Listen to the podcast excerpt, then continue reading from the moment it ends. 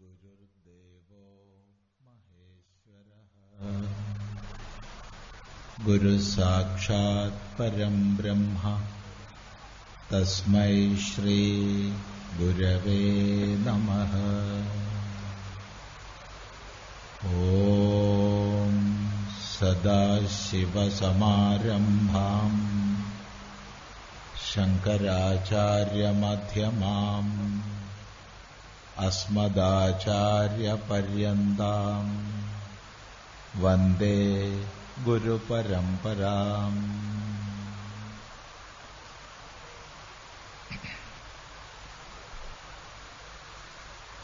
ഇവിടെ ധർമ്മസംവാദം ഹിന്ദു സമ്മേളനത്തിൽ നമ്മളെല്ലാം ഒത്തുചേർന്നിരിക്കുകയാണ്.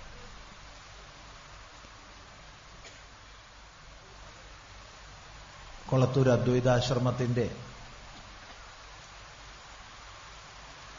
ഇരുപത്തിയഞ്ചാം വാർഷികം സമാചരിക്കുന്ന ഈ സന്ദർഭത്തിൽ അതിന്റെ ഭാഗമായി വിവിധ സേവാ പ്രവർത്തനങ്ങൾ ആശ്രമം മുന്നോട്ട് വയ്ക്കുകയാണ് നമ്മുടെ സമൂഹത്തിൽ തീർത്തും സഞ്ചാരശേഷി നഷ്ടപ്പെട്ട് കിടപ്പ് രോഗികളായി കഴിയുന്നവർക്ക് സാന്ത്വനം എന്നൊരു പാലിയേറ്റീവ് സേവാ കേന്ദ്രം. നമ്മുടെ സമൂഹത്തിൽ തീർത്തും അശരണരും നിരാലംബരുമായ വൃദ്ധജനങ്ങളെ ഉദ്ദേശിച്ചുകൊണ്ട് ശ്രീശങ്കര വൃദ്ധസേവാ കേന്ദ്രം കോഴിക്കോട് ശാന്തിസുധ എന്ന് മറ്റൊരു സേവാ കേന്ദ്രം കൊളത്തൂർ ഗ്രാമത്തിൽ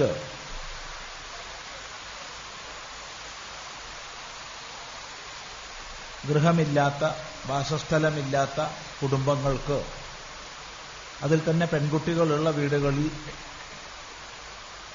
നമ്മൾ അന്വേഷണം നടത്തി. അഞ്ച് വീടുകളുടെ നിർമ്മാണവും ഏഴ് വീടുകളുടെ റിപ്പയറും അടങ്ങുന്ന മംഗളാലയം ഇങ്ങനെ വിവിധ പദ്ധതികൾ ഈ ഇരുപത്തിയഞ്ചാം വാർഷികാചരണത്തിൽ നടക്കുകയാണ്. അതിന്റെ ഭാഗമായിട്ട് കേരളത്തിൽ എല്ലാ ജില്ലകളിലും ധർമ്മസംവാദം എന്നൊരു കാര്യക്രമം ആശ്രമം ആലോചിച്ചു. രാഷ്ട്രീയ സ്വയംസേവക സംഘം വിശ്വഹിന്ദു പരിഷത്ത് തുടങ്ങിയ ഹൈന്ദവ പ്രസ്ഥാനങ്ങളും മറ്റ് സാമുദായിക സാംസ്കാരിക സംഘടനകളും ആശ്രമങ്ങളും ഒക്കെ ആയി ആലോചിച്ച് എല്ലാവരുടെയും സഹയോഗത്തോടു കൂടി കേരളത്തിലെ എല്ലാ ജില്ലകളിലും നടത്താൻ തീരുമാനിച്ചു. അങ്ങനെ കഴിഞ്ഞ ചിങ്ങം ഒന്നാം തീയതി തിരുവനന്തപുരത്ത് ആരംഭിച്ച ധർമ്മസംവാദം പരിപാടിയാണ് ഇപ്പോ കാസർഗോഡ് ജില്ലയുടെ ഈ കാര്യപരിപാടി ഇവിടെ നടക്കുന്നത്. ആശ്രമ പ്രവർത്തനത്തെക്കുറിച്ചൊക്കെ നിങ്ങൾക്ക് കൂടുതൽ മനസ്സിലാക്കാൻ ചെറിയൊരു ബ്രോഷർ എല്ലാവർക്കും വിതരണം ചെയ്യുന്നുണ്ട്. അതിലൂടെ മനസ്സിലാക്കുക. അതുകൂടാതെ ഇവിടെ അടുത്ത് തന്നെ ബ്രഹ്മചാരി ബോധചൈതന്യയുടെ നേതൃത്വത്തിൽ ശ്രീ ശങ്കരം പഠന കേന്ദ്രമുണ്ട്. അതുമായിട്ടൊക്കെ ബന്ധപ്പെട്ടാൽ ആശ്രമത്തിന്റെ പ്രവർത്തനങ്ങളെക്കുറിച്ച് കൂടുതൽ മനസ്സിലാക്കാൻ കഴിയും. അതിലേക്ക് അധികം ഇപ്പോൾ പ്രവേശിക്കുന്നില്ല. എന്തിനാണ് ഇങ്ങനെയൊരു ധർമ്മസംവാദം എന്നൊരു കാര്യപരിപാടി? എന്താണ് അതിന്റെ പ്രസക്തി? എന്താണ് അതുകൊണ്ട് ഉദ്ദേശിച്ചത്?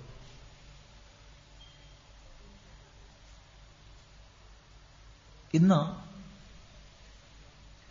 ലോകത്തിലേക്ക് നമ്മൾ നോക്കിക്കഴിഞ്ഞാൽ വ്യക്തമായി രണ്ട് ഭാവങ്ങളെ നമുക്ക് കണ്ടറിയാൻ കഴിയും. എന്താണ് ഈ വ്യക്തമായ രണ്ട് ഭാവങ്ങൾ? ഒന്ന് ലോകം മുഴുവൻ പ്രതീക്ഷാനിർഭരമായ മനസ്സോടുകൂടി ഭാരതത്തിലേക്ക് ഉറ്റുനോക്കിക്കൊണ്ടിരിക്കുകയാണ്. ചിലരെങ്കിലും എന്ത് വിഡ്ഢിതമാണ് ഇയാൾ പറയുന്നത്? ലോകം മുഴുവൻ പ്രതീക്ഷയോടുകൂടി ഭാരതത്തിലേക്ക് ഉറ്റുനോക്കുകയാണോ? അതൊരു അതിശയോക്തിപരമോ അസത്യമോ ആയ പ്രസ്താവനയല്ലേ എന്ന് വിലയിരുത്തിയേക്കാം. ഒരു സംശയമില്ലാതെ പറയട്ടെ. ലോകം മുഴുവൻ എന്ന് പറയുമ്പോൾ ലോകത്തിലെ എല്ലാ ജനങ്ങളും എന്നല്ല അർത്ഥമാക്കുന്നത്. മറിച്ച് ലോകത്തിലെ അഭിജ്ഞ സമൂഹം വിചാരശീലതയുള്ള സമൂഹം ഇന്ന് പ്രതീക്ഷയോടുകൂടി ഭാരതത്തിലേക്ക് ഉറ്റുനോക്കുന്ന കാഴ്ചയാണ് നമ്മൾ കാണുന്നത്. എന്തേ അതിന്റെ പശ്ചാത്തലം എന്നാണെങ്കിൽ നോക്കൂ മനുഷ്യൻ അടിസ്ഥാനപരമായി യുക്തിബോധമുള്ളവനാണ്. അവന് വിശ്വാസങ്ങളുണ്ട്. അവന് ആചാരങ്ങളുണ്ട്. അവന് പല വ്യക്തിത്വ തലങ്ങളുണ്ട്. എന്നാൽ അടിസ്ഥാനമായി മനുഷ്യൻ യുക്തിബോധമുള്ളവനാണ്. എന്തിനെ സംബന്ധിച്ചും അവനിൽ യുക്തിപൂർവങ്ങളായ ചോദ്യങ്ങൾ വരും. ഈ ചോദ്യങ്ങൾക്ക് ഉത്തരം കണ്ടെത്തണം. ഉത്തരം നൽകാൻ കഴിയണം. ഉത്തരം ലഭിക്കുന്നതുവരെ അവൻ അന്വേഷിക്കും. ഏത് മതമായാലും ഏത് പ്രത്യയശാസ്ത്രമായാലും മനുഷ്യന്റെ യുക്തിപൂർവങ്ങളായ ചോദ്യങ്ങൾക്ക് സമാധാനം നൽകാതെ കേവലം വിശ്വാസത്തിന്റെ പേരിൽ മാത്രം എല്ലാ കാലവും നിലനിൽക്കുകയില്ല നിലനിർത്താൻ കഴിയുകയില്ല. ഏതൊരു ആചാരത്തെ സംബന്ധിച്ചാണെങ്കിലും വിശ്വാസത്തെ സംബന്ധിച്ചാണെങ്കിലും ഓരോ കാലഘട്ടത്തിലും യുക്തിപൂർവകമായി ഉണ്ടാവുന്ന ചോദ്യങ്ങൾക്ക് സമാധാനം നൽകാൻ കഴിയണം. എന്നാൽ കേവലം വിശ്വാസത്തിൽ മാത്രം അധിഷ്ഠിതങ്ങളായ മതങ്ങൾക്ക് ഇത് സാധിക്കാതെ വരുന്നു. അതിന്റെ പരിണാമം ഇന്ന് യൂറോപ്യൻ രാജ്യങ്ങളിലും അമേരിക്കൻ രാജ്യങ്ങളിലും ഓസ്ട്രേലിയൻ രാജ്യങ്ങളിലൊക്കെ തന്നെ പ്രദേശങ്ങളിലൊക്കെ തന്നെ നമുക്ക് കാണാൻ കഴിയും. ഭൂരിഭാഗം വരുന്ന സമൂഹവും നോൺ റിലീജിയസ് എന്നുള്ള ഒരു രീതിയിലേക്ക് മാറിക്കൊണ്ടിരിക്കുകയാണ്. ഞങ്ങൾക്ക് മതവിശ്വാസം ഒന്നുമില്ല എന്ന് പ്രഖ്യാപിക്കുന്ന അവസ്ഥയിലേക്ക് ഉയരുകയാണ്. വലിയൊരു വിഭാഗം കേവലം വിശ്വാസത്തിൽ മാത്രം അധിഷ്ഠിതങ്ങളായ മതചിന്തകൾക്ക് ഉപരി അന്വേഷിക്കുകയാണ്. അവരുടെ യുക്തിക്ക് സമാധാനം നൽകുന്ന ചിന്താധാരകളെ അന്വേഷിക്കുകയാണ്. എങ്ങോട്ടാണ് ഈ അന്വേഷണം നീളുന്നത്? ഒരു സംശയമില്ലാതെ പറയാം. ഭാരതം മുന്നോട്ട് വെച്ച വൈദിക ചിന്തകളിലേക്കാണ്. ഇതുപോലെ തന്നെ മറ്റൊരു ഭാഗത്ത് നമ്മൾ നോക്കിക്കഴിഞ്ഞാൽ കാണാൻ കഴിയും. മതങ്ങൾ ലോകത്തിൽ ഏറ്റവുമധികം അശാന്തിയെ പരത്തിക്കൊണ്ടിരിക്കുകയാണ്. മതങ്ങൾ ലോകം മുഴുവൻ രക്തപ്പുഴകൾ ഒഴുക്കിക്കൊണ്ടിരിക്കുകയാണ്. ലോകത്തിൽ ഒരു രാജ്യം പോലും ശാന്തിയോടെ സമാധാനത്തോടെ അന്തി ഉറങ്ങുന്നില്ലെന്ന അവസ്ഥയിലേക്ക് എത്തിക്കൊണ്ടിരിക്കുകയാണ്. ആർക്കും പരസ്പര വിശ്വാസമില്ലാത്ത അവസ്ഥ. എപ്പോഴാണ് ബോംബ് പൊട്ടുക എന്നറിയില്ല. എപ്പോഴാണ് വെടിയുണ്ട ഉതിർക്കപ്പെടുകയെന്നറിയില്ല ആ ഒരു അവസ്ഥയിലേക്ക് ഇന്ന് ലോകം നീങ്ങുമ്പോൾ ഏറ്റവുമധികം രക്തപ്പുഴകൾ ഒഴുകുന്നതിന്റെ സ്രോതസ്ഥാനമായി മതങ്ങൾ തീരുമ്പോ ബഹുഭൂരിപക്ഷം വരുന്ന സമൂഹവും ഇതൊക്കെ നശിക്കാൻ പോവുകയാണ് ഇതൊന്നും നേരെയാവില്ല എന്ന ഒരുതരം വിപരീത മനോഭാവത്തെ സൂക്ഷിക്കുമ്പോൾ വിചാരശീലതയുള്ള നേരത്തെ സൂചിപ്പിച്ച അഭിജ്ഞ സമൂഹം ഒരുപക്ഷെ അത് ന്യൂനപക്ഷമായിരിക്കും. പക്ഷേ അഭിജ്ഞമായൊരു ന്യൂനപക്ഷം ക്രിയാത്മകമായൊരു ന്യൂനപക്ഷം ഇന്ന് അന്വേഷിക്കുന്നുണ്ട്. എന്താണ് ലോകത്തെ ഒന്നായി സ്നേഹിക്കാൻ നമ്മെ പഠിപ്പിക്കുന്ന ദർശനം? സ്നേഹിക്കാൻ ശ്രദ്ധിക്കുക. മാറ്റി സ്നേഹിക്കാനല്ല ഒട്ട് മാറ്റാൻ സ്നേഹിക്കാനുമല്ല. അങ്ങനെ രണ്ടു തരം സ്നേഹങ്ങളുണ്ട്. മാറ്റി സ്നേഹിക്കുക മാറ്റാൻ സ്നേഹിക്കുക. ഇത് രണ്ടുമല്ല. ഇന്നുള്ളതുപോലെ സ്നേഹിക്കാൻ പഠിപ്പിക്കുന്നത് എന്ത്? ഈ അന്വേഷണം എങ്ങോട്ടാണ് ഇന്ന് നീളുന്നത്? ഒരു സംശയവും ഇല്ലാതെ പറയാം. ഭാരതം മുന്നോട്ട് വെച്ച ധർമ്മവീക്ഷണത്തിലേക്കാണ്. ഇനിയും മറ്റൊരു കോണിൽ നിന്ന് നോക്കിക്കഴിഞ്ഞാൽ തീർത്തും സ്വാർത്ഥമതിയായ മനുഷ്യന്റെ കയ്യിൽ സാങ്കേതിക വൈദഗ്ധ്യം വന്നു ചേർന്നതോടുകൂടെ ഈ ഭൂമിയുടെ നിലനിൽപ്പിന് തന്നെ ചോദ്യചിഹ്നം ഉയർത്തിക്കൊണ്ട് പാരിസ്ഥിതിക പ്രശ്നങ്ങൾ വളരുകയാണ്. രണ്ട് ശാസ്ത്രജ്ഞന്മാർ ഒത്തുചേർന്ന് കഴിഞ്ഞാൽ രണ്ട് രാഷ്ട്ര നേതാക്കന്മാർ ഒത്തുചേർന്ന് കഴിഞ്ഞാൽ അവരുടെ ചർച്ചയുടെ പ്രഥമ ഇനമായിട്ട് പാരിസ്ഥിതിക പ്രശ്നങ്ങൾ തീരുകയാണ്. വിവിധ പാരിസ്ഥിതിക പ്രശ്നങ്ങളുടെ ഏറ്റവുമേറെ നൊമ്പരം അനുഭവിക്കുന്ന വലിയൊരു സമൂഹം അധിവസിക്കുന്ന സ്ഥലമാണല്ലോ കാസർഗോഡ് ജില്ല. അതിനെക്കുറിച്ച് വിസ്തരിക്കേണ്ട കാര്യമില്ല. എന്താണ് പരിഹാരം? എങ്ങോട്ടാണ് ഈ അന്വേഷണം നീളുന്നത്? ഒരു സംശയമില്ലാതെ പറയാം. ഭാരതം മുന്നോട്ട് വെച്ച യജ്ഞവീക്ഷണത്തിലേക്കാണ്. ഇനിയും ഒരു കോണുകൂടി പറയാതിരുന്നാൽ ഇത് പൂർണമാകാതെ പോകും. നമുക്കറിയാം വ്യാവസായിക വിപ്ലവത്തിന് ശേഷം യൂറോപ്യൻ രാജ്യങ്ങളിൽ ഒരുപാട് ഇസങ്ങൾ ആവിർഭവിച്ചു. ഒട്ടനവധി പ്രത്യേക ശാസ്ത്രങ്ങൾ സമത്വ സാഹോദര്യത്തിന്റെ ഏകതയുടെ ചൂഷണരഹിതമായ സമൂഹത്തിന്റെ എല്ലാം സൃഷ്ടി നമുക്ക് ചെയ്യാമെന്ന മോഹന വാഗ്ദാനത്തോടുകൂടി അവ വികസിച്ചു.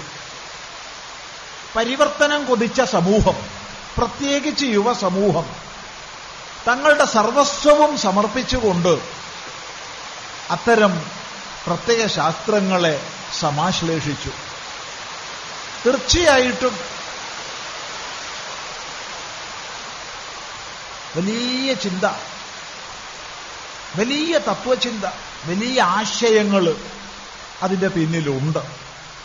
പക്ഷേ എത്ര ഉത്കൃഷ്ടങ്ങളായ ആശയങ്ങൾ സൂക്ഷിച്ചാൽ തന്നെയും കാലഗതിയിൽ ലോകം ഒന്ന് തിരിച്ചറിഞ്ഞു.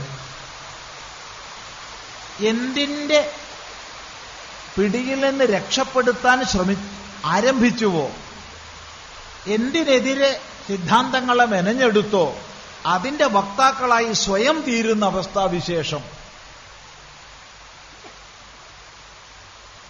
എന്താണ് മനുഷ്യനെ സമസ്ത ജീവരാശിയെയും സകല മനുഷ്യരെയും ഒന്നായി കണ്ട് സ്നേഹിക്കാൻ നമ്മെ പഠിപ്പിക്കുന്ന ഒരു ദർശനം. ഈ അന്വേഷണം ഇന്ന് നീളുന്നത് എങ്ങോട്ടെന്ന് നോക്കുക. ഒരു സംശയമില്ലാതെ പറയാം ഭാരതം മുന്നോട്ട് വെച്ച വൈദിക വീക്ഷണത്തിലേക്കാണ് വേദാന്ത വീക്ഷണത്തിലേക്കാണ് ഏകത്വ വീക്ഷണത്തിലേക്കാണ്. ഇങ്ങനെ വിവിധ കോണുകളിൽ നിന്ന് അപഗ്രഥിച്ചാൽ നമുക്ക് മനസ്സിലാക്കാൻ കഴിയും പ്രതീക്ഷാനിർഭരമായ മനസ്സോടുകൂടി ലോകം ഭാരതത്തിലേക്ക് ഉറ്റുനോക്കുകയാണ്. ഇതിന്റെ സുസ്പഷ്ടമായ ലക്ഷണങ്ങൾ നമുക്ക് ലോകത്തെ പരിശോധിച്ചാൽ മനസ്സിലാവും. വേദാന്തത്തിന്റെ യോഗവിദ്യയുടെ ആയുർവേദത്തിന്റെ സംസ്കൃതത്തിന്റെ എന്ന് വേണ്ട വിവിധ മേഖലകൾ പരിശോധിച്ചു കഴിഞ്ഞാൽ തന്ത്രശാസ്ത്രത്തിന്റെ വിവിധ മേഖലകൾ പരിശോധിച്ചാൽ നമുക്ക് കാണാൻ സാധിക്കും ഇത്. അങ്ങനെ പ്രതീക്ഷയോടുകൂടി ലോകം ഭാരതത്തിലേക്ക് ഉറ്റുനോക്കുന്ന സന്ദർഭത്തിൽ അതിനനുസൃതമായ പരിവർത്തനം സ്വാഭാവികമായി തന്നെ ഭാരതത്തിലും സംഭവിക്കുന്നുണ്ട്. ഒരിക്കലും ഇല്ലെന്ന് പറയരുത്. ജഗദ്ഗുരു പദവിയിലേക്ക് എല്ലാ അർത്ഥത്തിലും ഭാവത്തിലും വീണ്ടും ആരോഹണം ചെയ്യാൻ ഭാരതം ഉയരുക തന്നെയാണ്. ഈ പറഞ്ഞ കാഴ്ചകളും കേൾവികളും വളരെ ശുഭകരങ്ങളാണ്. സന്തോഷത്തെ പ്രദാനം ചെയ്യുന്നവയാണ്. കേവലം ഭാരതത്തിന് വേണ്ടിയല്ല. മറിച്ച് ഇത്തരം ചിന്തകളും ഭാരതത്തിന്റെ മനസ്സും വികസിതമായാൽ മാത്രമേ ലോകം നിലനിൽക്കൂ എന്ന യാഥാർത്ഥ്യത്തെ ഉൾക്കൊള്ളുന്നതുകൊണ്ട്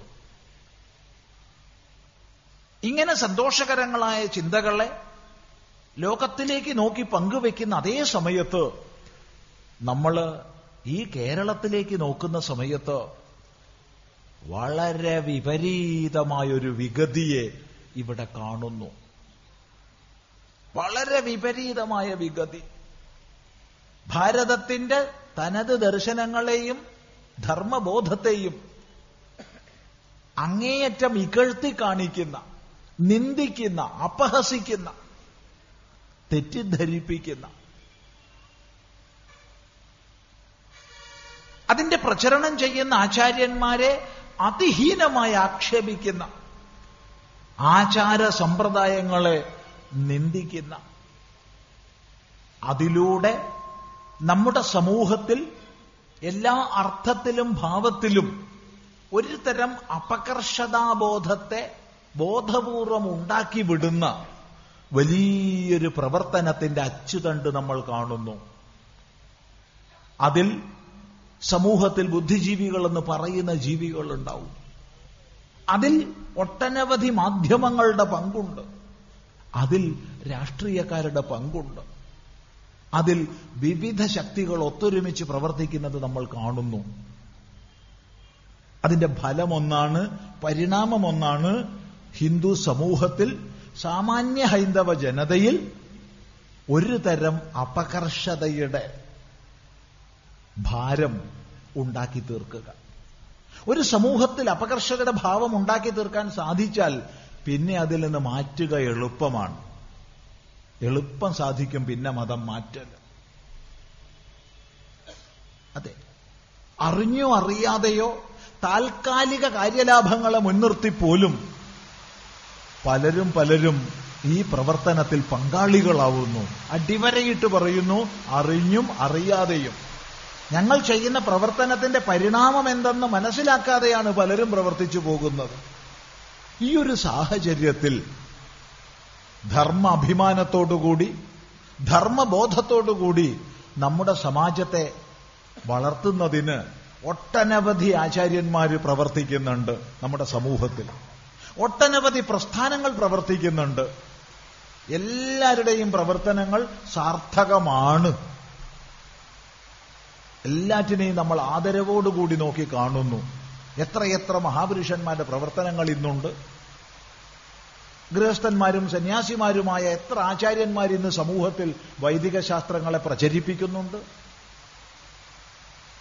അവരുടെ ആശയങ്ങളെ ആദർശങ്ങളെ ഉൾക്കൊണ്ട് എത്ര പ്രസ്ഥാനങ്ങൾ പ്രവർത്തിക്കുന്നുണ്ട്. ഒട്ടനവധിയുണ്ട്.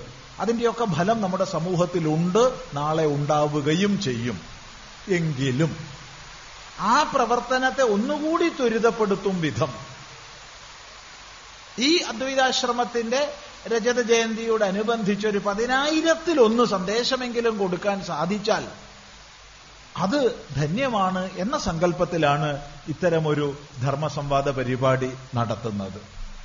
അല്ലാതെ ഇതേ ഉള്ളൂ. ചിദാനന്ദപുരസ്വാമി വളരെയധികം പ്രവർത്തിക്കുന്നു എന്നൊന്നും ആരും പറഞ്ഞേക്കരുത്. എല്ലാവരും പ്രവർത്തിക്കുന്നുണ്ട്. എല്ലാവരുടെയും പ്രവർത്തനത്തിന്റെയും പൊതുഫലമാണ് നമ്മുടെ സമൂഹത്തിൽ ഉണ്ടാക്കിയെടുക്കേണ്ടുന്ന ഉണ്ടായിക്കൊണ്ടിരിക്കുന്ന ഉണർവ് എന്നത് എല്ലാവരും മനസ്സിലാക്കുക. അവിടെ ഒരാൾക്കൊരു വിശേഷവും ഇല്ല. അദ്വൈതാശ്രമത്തിന് ഒരു വിശേഷവും ഇല്ല. എല്ലാവരും ചെയ്യുന്നത് ഈ ഒരു ദൗത്യമാണ്. ആ കാഴ്ചപ്പാട് നമുക്ക് വേണം. എന്താണ് നമ്മുടെ ഇപ്പോഴത്തെ ദൗത്യം? ഏറ്റവും ചുരുങ്ങിയ വാക്കിൽ പറയട്ടെ ഹിന്ദു ധർമ്മത്തെക്കുറിച്ചുള്ള ശരിയായ അറിവും ആത്മാഭിമാനവും നമ്മുടെ സമൂഹത്തിന് നൽകുക എന്നുള്ളതാണ് നമ്മുടെ ദൗത്യം. കാരണം ഈ അറിവിന്റെയും അറിവിൽ നിന്നുണ്ടാകുന്ന അഭിമാനത്തിന്റെയും അഭാവം കൊണ്ടാണ് നമുക്ക് എല്ലാ കുഴപ്പങ്ങളും സംഭവിക്കുന്നത്. ഇന്ന് നമ്മുടെ നാട്ടിൽ ഒരു ഭാഗത്ത് മതപരിവർത്തനങ്ങൾ നടക്കുന്നുണ്ടെങ്കിൽ അതിന്റെ കാരണം നമ്മുടെ അറിവില്ലായ്മ മാത്രമാണ്. മതപരിവർത്തനത്തിലുപരി മറ്റു പലതും നടക്കുന്നുണ്ട്. നമ്മൾ ലോകം മുഴുവൻ കഴിവിനനുസരിച്ച് സാധ്യതയ്ക്കനുസരിച്ച് പ്രവർത്തിച്ചുകൊണ്ടിരിക്കുന്നുണ്ട്. എങ്കിലും അത്തരം പ്രവർത്തനങ്ങളുടെ കേന്ദ്രസ്ഥാനം കോഴിക്കോട് ജില്ലയിൽ കൊളത്തൂർ ഗ്രാമത്തിലാണ് അദ്വൈതാശ്രമം. ഈ കൊളത്തൂർ അദ്വൈതാശ്രമത്തിൽ മാത്രം നിങ്ങൾ വിശ്വസിച്ചാലും കൊള്ളാം ഇല്ലെങ്കിലും കൊള്ളാം. ഒരു മാസം ചുരുങ്ങിയത് പതിനൊന്ന് പന്ത്രണ്ട് പതിമൂന്ന് പെൺകുട്ടികളെയെങ്കിലും കൊണ്ടുവരുന്നുണ്ട്. എവിടെന്ന്? മതം മാറ്റ കേന്ദ്രങ്ങളിൽ നിന്ന്. മതം മാറ്റ കേന്ദ്രങ്ങളിലേക്ക് കൊണ്ടുപോകുന്ന വഴിയിൽ നിന്ന് പിടിക്കപ്പെട്ടിട്ട് അല്ലെങ്കിൽ ബഹുമാനപ്പെട്ട കോടതിയിൽ ഹാജരാക്കിയ ശേഷം രണ്ടാഴ്ച കുടുംബത്തിൽ താമസിക്കൂ എന്ന വിധിയെ തുടർന്ന് അല്ലെങ്കിൽ നമുക്കിവിടെ വിസ്തരിക്കാൻ താത്പര്യമില്ലാത്ത ഒട്ടനവധി ശാരീരിക മാനസിക പീഡനങ്ങൾ ഏറ്റുവാങ്ങി സമനില നഷ്ടപ്പെട്ട ശേഷം അഥവാ ആത്മഹത്യക്കെല്ലാം പരിശ്രമിച്ച് പരാജയപ്പെട്ട ശേഷം. ഒരു മാസമാണ് പറഞ്ഞത് പതിനൊന്ന് പന്ത്രണ്ട് പതിമൂന്ന് പെൺകുട്ടികൾ. ഏറെക്കുറെ എല്ലാവരും ഗ്രാജുവേറ്റ്സ് ആണ് ഒരു അറുപത് ശതമാനത്തിലധികം പേര് പോസ്റ്റ് ഗ്രാജുവേറ്റ്സ് ആണ് അവർക്ക് ഈ ലോകത്തിലെ എല്ലാ വിഷയങ്ങളെക്കുറിച്ചും അറിവുണ്ട്. സിനിമയെക്കുറിച്ച് ചോദിച്ചാൽ അവർ പറഞ്ഞു തരും. സ്പോർട്സിനെ കുറിച്ച് ചോദിച്ചാൽ അവർ പറഞ്ഞു തരും. എന്നാൽ സനാതന ധർമ്മത്തെക്കുറിച്ച് ചോദിച്ചാൽ നമ്മുടെ പ്രധാനപ്പെട്ട ആചാരങ്ങളെക്കുറിച്ച് ചോദിച്ചാൽ നമ്മുടെ ശാസ്ത്രങ്ങളെക്കുറിച്ച് ചോദിച്ചാൽ ഒരു അഞ്ച് ഋഷിമാരുടെ പേര് പറഞ്ഞു തരുമെന്ന് ചോദിച്ചാൽ അറിയില്ല അറിയില്ല അറിയില്ല. ഈ അറിവില്ലായ്മയുടെ പേരിൽ നമുക്ക് കുട്ടികളെ കുറ്റം പറയാൻ സാധിക്കുമോ? ഒരിക്കലും കുട്ടികളെ കുറ്റം പറയാൻ സാധിക്കില്ല. എന്ത് സംഭവിച്ചു നമുക്ക്? ചിന്തിക്കുക. ഈ സാമാജികമായുള്ള അജ്ഞാനം ഇതാണ് മുതലെടുക്കപ്പെടുന്നത്. ഇതാണ് തെറ്റിദ്ധരിപ്പിക്കപ്പെടുന്നത്. ഇതാണ് ചൂഷണം ചെയ്യപ്പെടുന്നത്. എന്ന് മാത്രം പറഞ്ഞാൽ പോരാ. ഒരു തരത്തിൽ അഭിമാനിക്കാൻ വകയുള്ള വിഷയത്തിൽ പോലും നമ്മുടെ മക്കൾക്ക് അപകർഷതയാണ്. അഭിമാനിക്കാൻ വകയുള്ള വിഷയത്തിൽ അപകർഷത.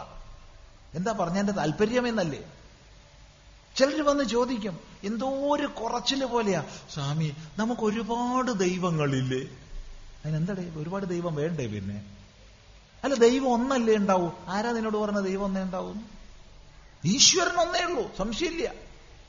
ദേവതകൾ പലതുണ്ട് കുട്ട. ഈ പലതുണ്ട് എന്നുള്ളതൊരു കുറച്ചില്ല സമ്പന്നതയിലല്ലേ അഭിമാനിക്കേണ്ടത്? അല്ല ദാരിദ്ര്യത്തിലാണോ?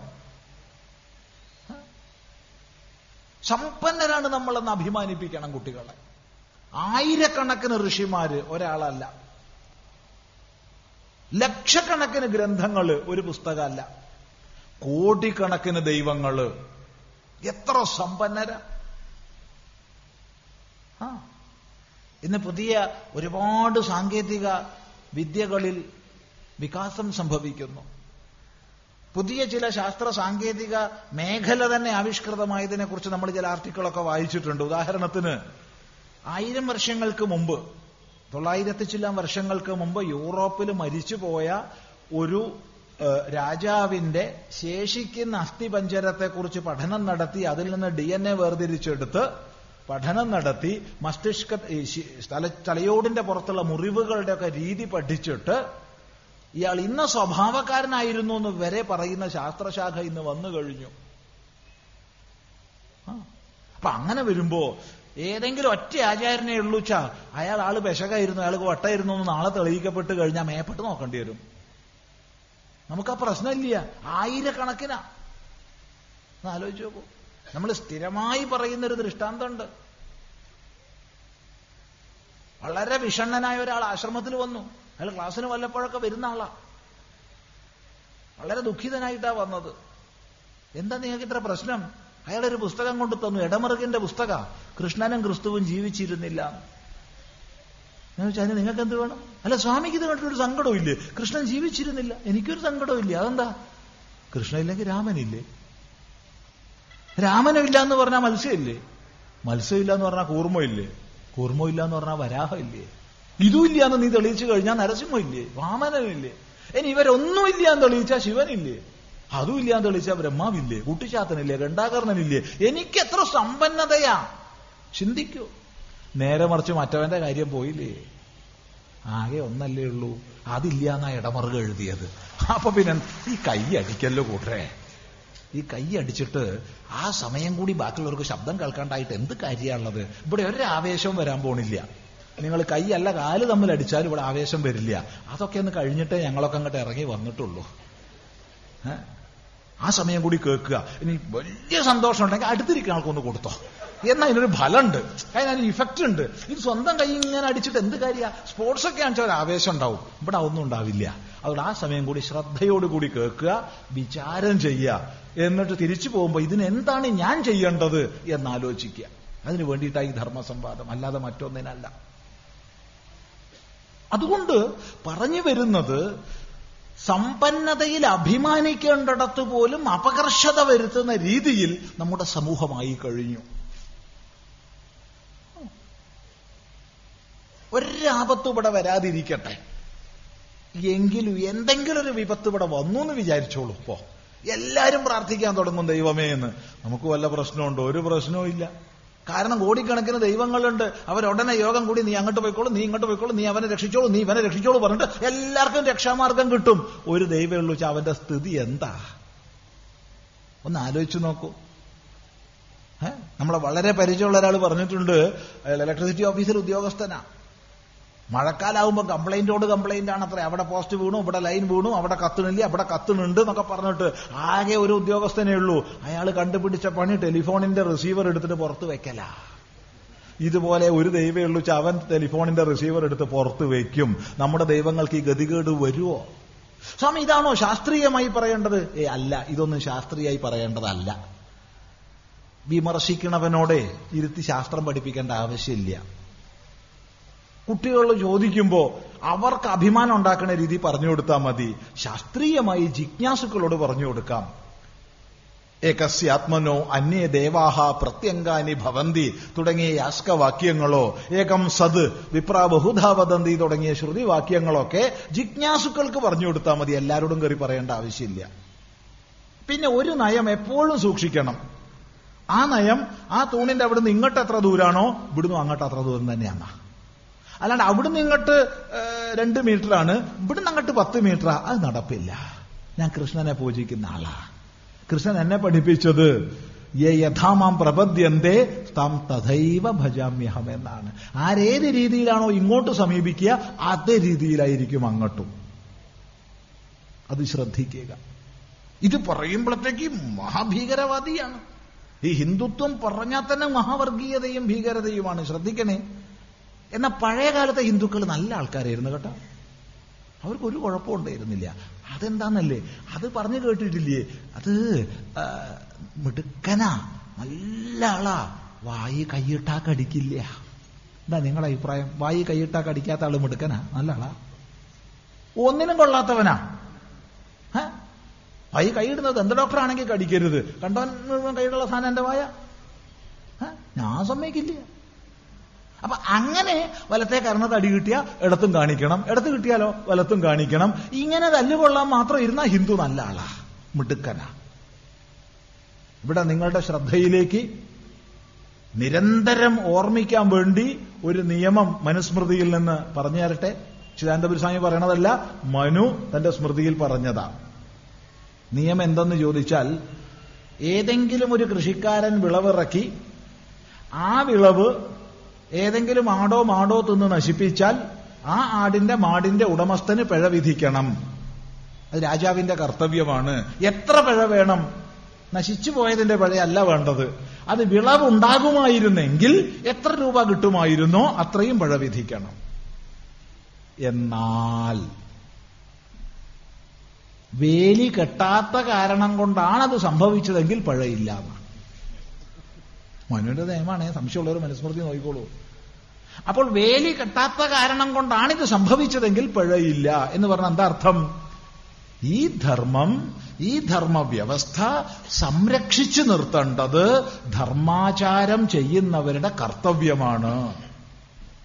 ഈ സംരക്ഷണം ചെയ്യാൻ ചില വേലിക്കെട്ടുകളൊക്കെ ആവശ്യമാണ്. എല്ലാവർക്കും കയറി നിരങ്ങാൻ പറ്റുന്ന ഒരു പൊതുപ്പറമ്പാവരുത് ഏതാണ് ഈ വേലിക്കെട്ട്? മൂന്നേ മൂന്ന് വാക്യം പഠിച്ചാൽ മതി ഈ വേലിക്കെട്ട് ഏതാന്ന് മനസ്സിലാക്കാൻ. വേദത്തിൽ ഉപനിഷത്തിൽ പറയുന്ന മൂന്നേ മൂന്ന് മന്ത്രം മാത്രം മതി ഈ വേലിക്കെട്ട് ഏതാന്ന് മനസ്സിലാക്കാൻ. സത്യം വധ ധർമ്മം ചര സ്വാധ്യായാൻ മാ പ്രമദ. മതി. സത്യം പറയുക ധർമ്മം ആചരിക്കുക ദിവസവും നമ്മുടെ ധർമ്മശാസ്ത്രങ്ങളെ പഠിക്കുകയും അടുത്ത തലമുറയ്ക്ക് കൈമാറുകയും ചെയ്യുക എന്ന മൂന്ന് മന്ത്രം മാത്രം നിഷ്കർഷിച്ച് നമ്മുടെ ജീവിതത്തിൽ അനുഷ്ഠിച്ചാൽ മതി ഈ വേലിക്കെട്ട് സുരക്ഷിതമായി നിൽക്കും. ഇല്ലെങ്കിൽ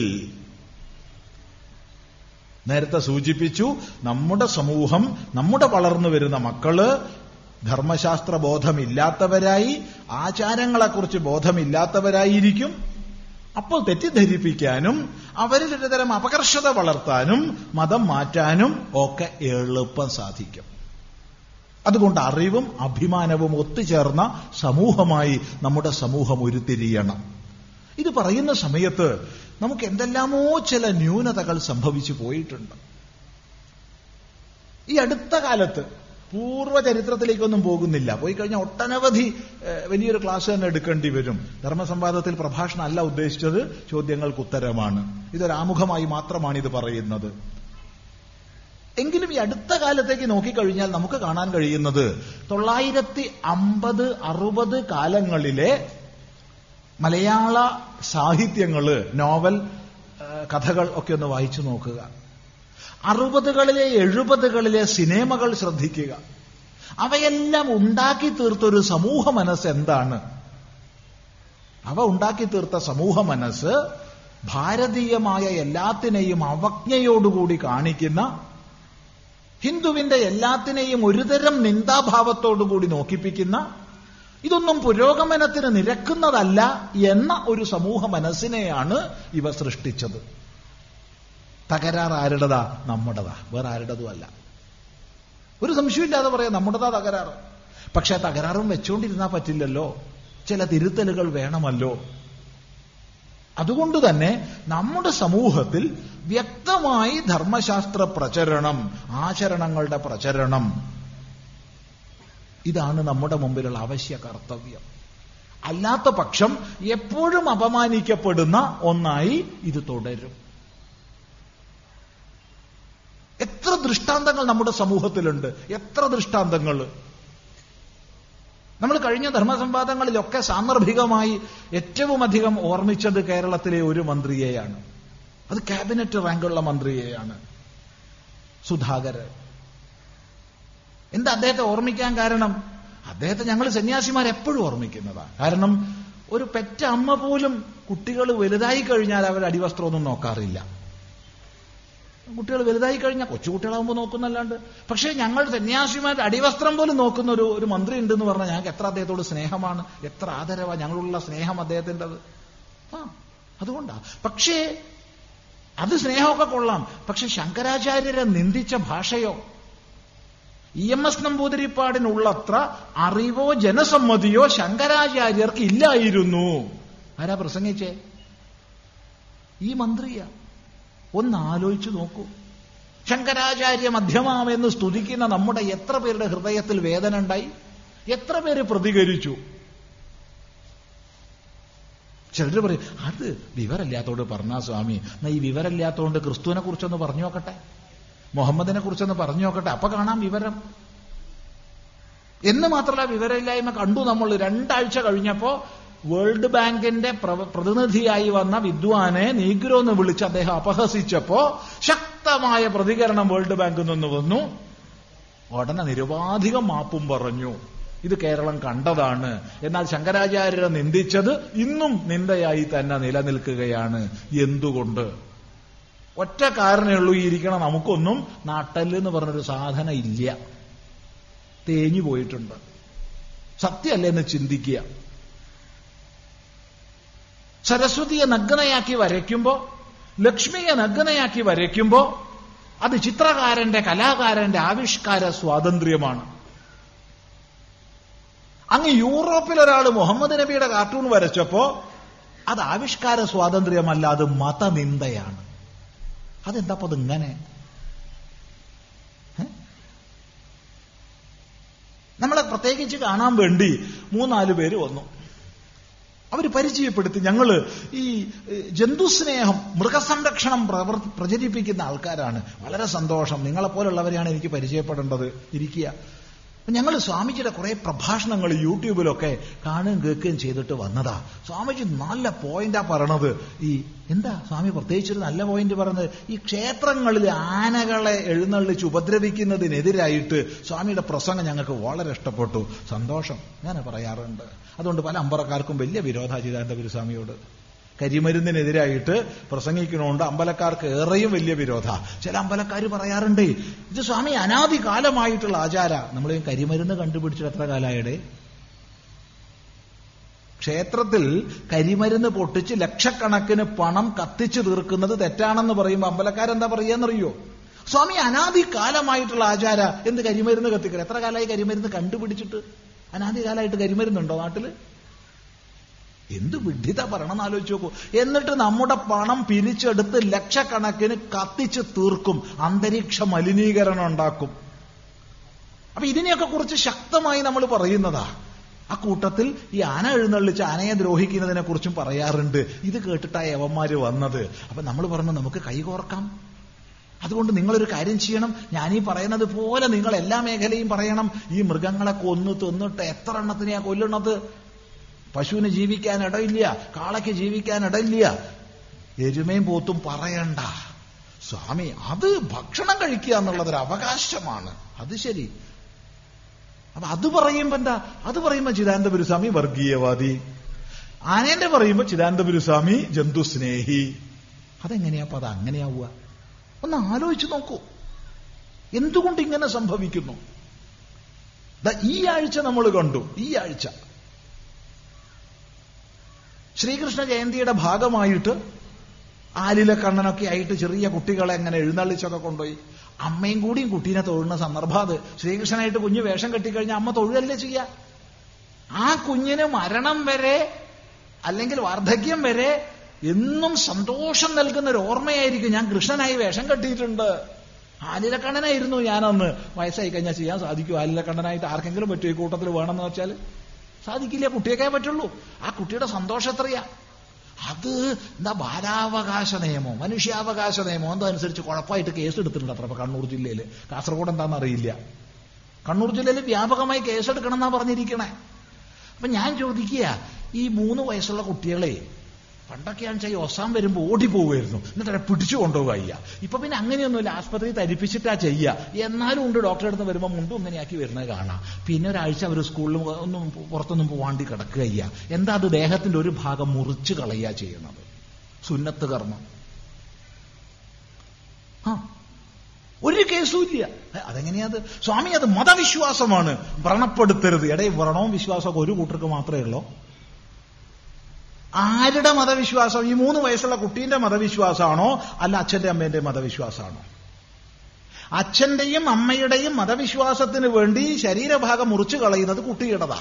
വേദന സഹിക്കുന്നത് കുട്ടിയാ. ഇതിന് കേസുമില്ല ഒന്നുമില്ല. ഇവിടെ ശ്രീകൃഷ്ണനായി വേഷം കെട്ടിയിട്ട് ആലിലക്കണ്ണനായിട്ട് കടത്തിയപ്പോ അത് മനുഷ്യാവകാശ ധ്വംസനം ബാലാവകാശ ധ്വംസനം. എന്താ അതിന്റെ കഥ? ഒന്ന് ആലോചിച്ച് നോക്കൂ. ഉണർന്നു ചിന്തിക്കൂ. എല്ലാ മേഖലയിലും ഇങ്ങനെയായാൽ ശരിയാവുമോ ഏതെങ്കിലുമൊക്കെ ഒരു മേഖലയെങ്കിലും നമുക്കൊന്ന് എല്ലാവർക്കും ഒരു തുല്യനീതി വേണ്ടേ? മുസ്ലിം ആരാധനാലയങ്ങൾ മുസ്ലിം സമൂഹം നടത്തുമ്പോൾ അങ്ങനെ തന്നെയാണ് നടത്തേണ്ടത്. ക്രിസ്ത്യൻ ആരാധനാലയങ്ങൾ ക്രിസ്ത്യാനികൾ നടത്തുമ്പോൾ അങ്ങനെ തന്നെയാണ് നടത്തേണ്ടത്. അതിനൊരിക്കലും നമ്മൾ എതിർക്കില്ല. എന്നാൽ ഹൈന്ദവ സ്ഥാപനങ്ങൾ വരുമാനായി എന്ന് കണ്ടാൽ ഉടനെ സർക്കാർ പിടിച്ചടക്കും. എന്നിട്ട് ഈ വിവരം കെട്ട ഹിന്ദു പിന്നെയും അവിടെ പോയി ഭണ്ഡാരത്ത് പൈസ ഇടും.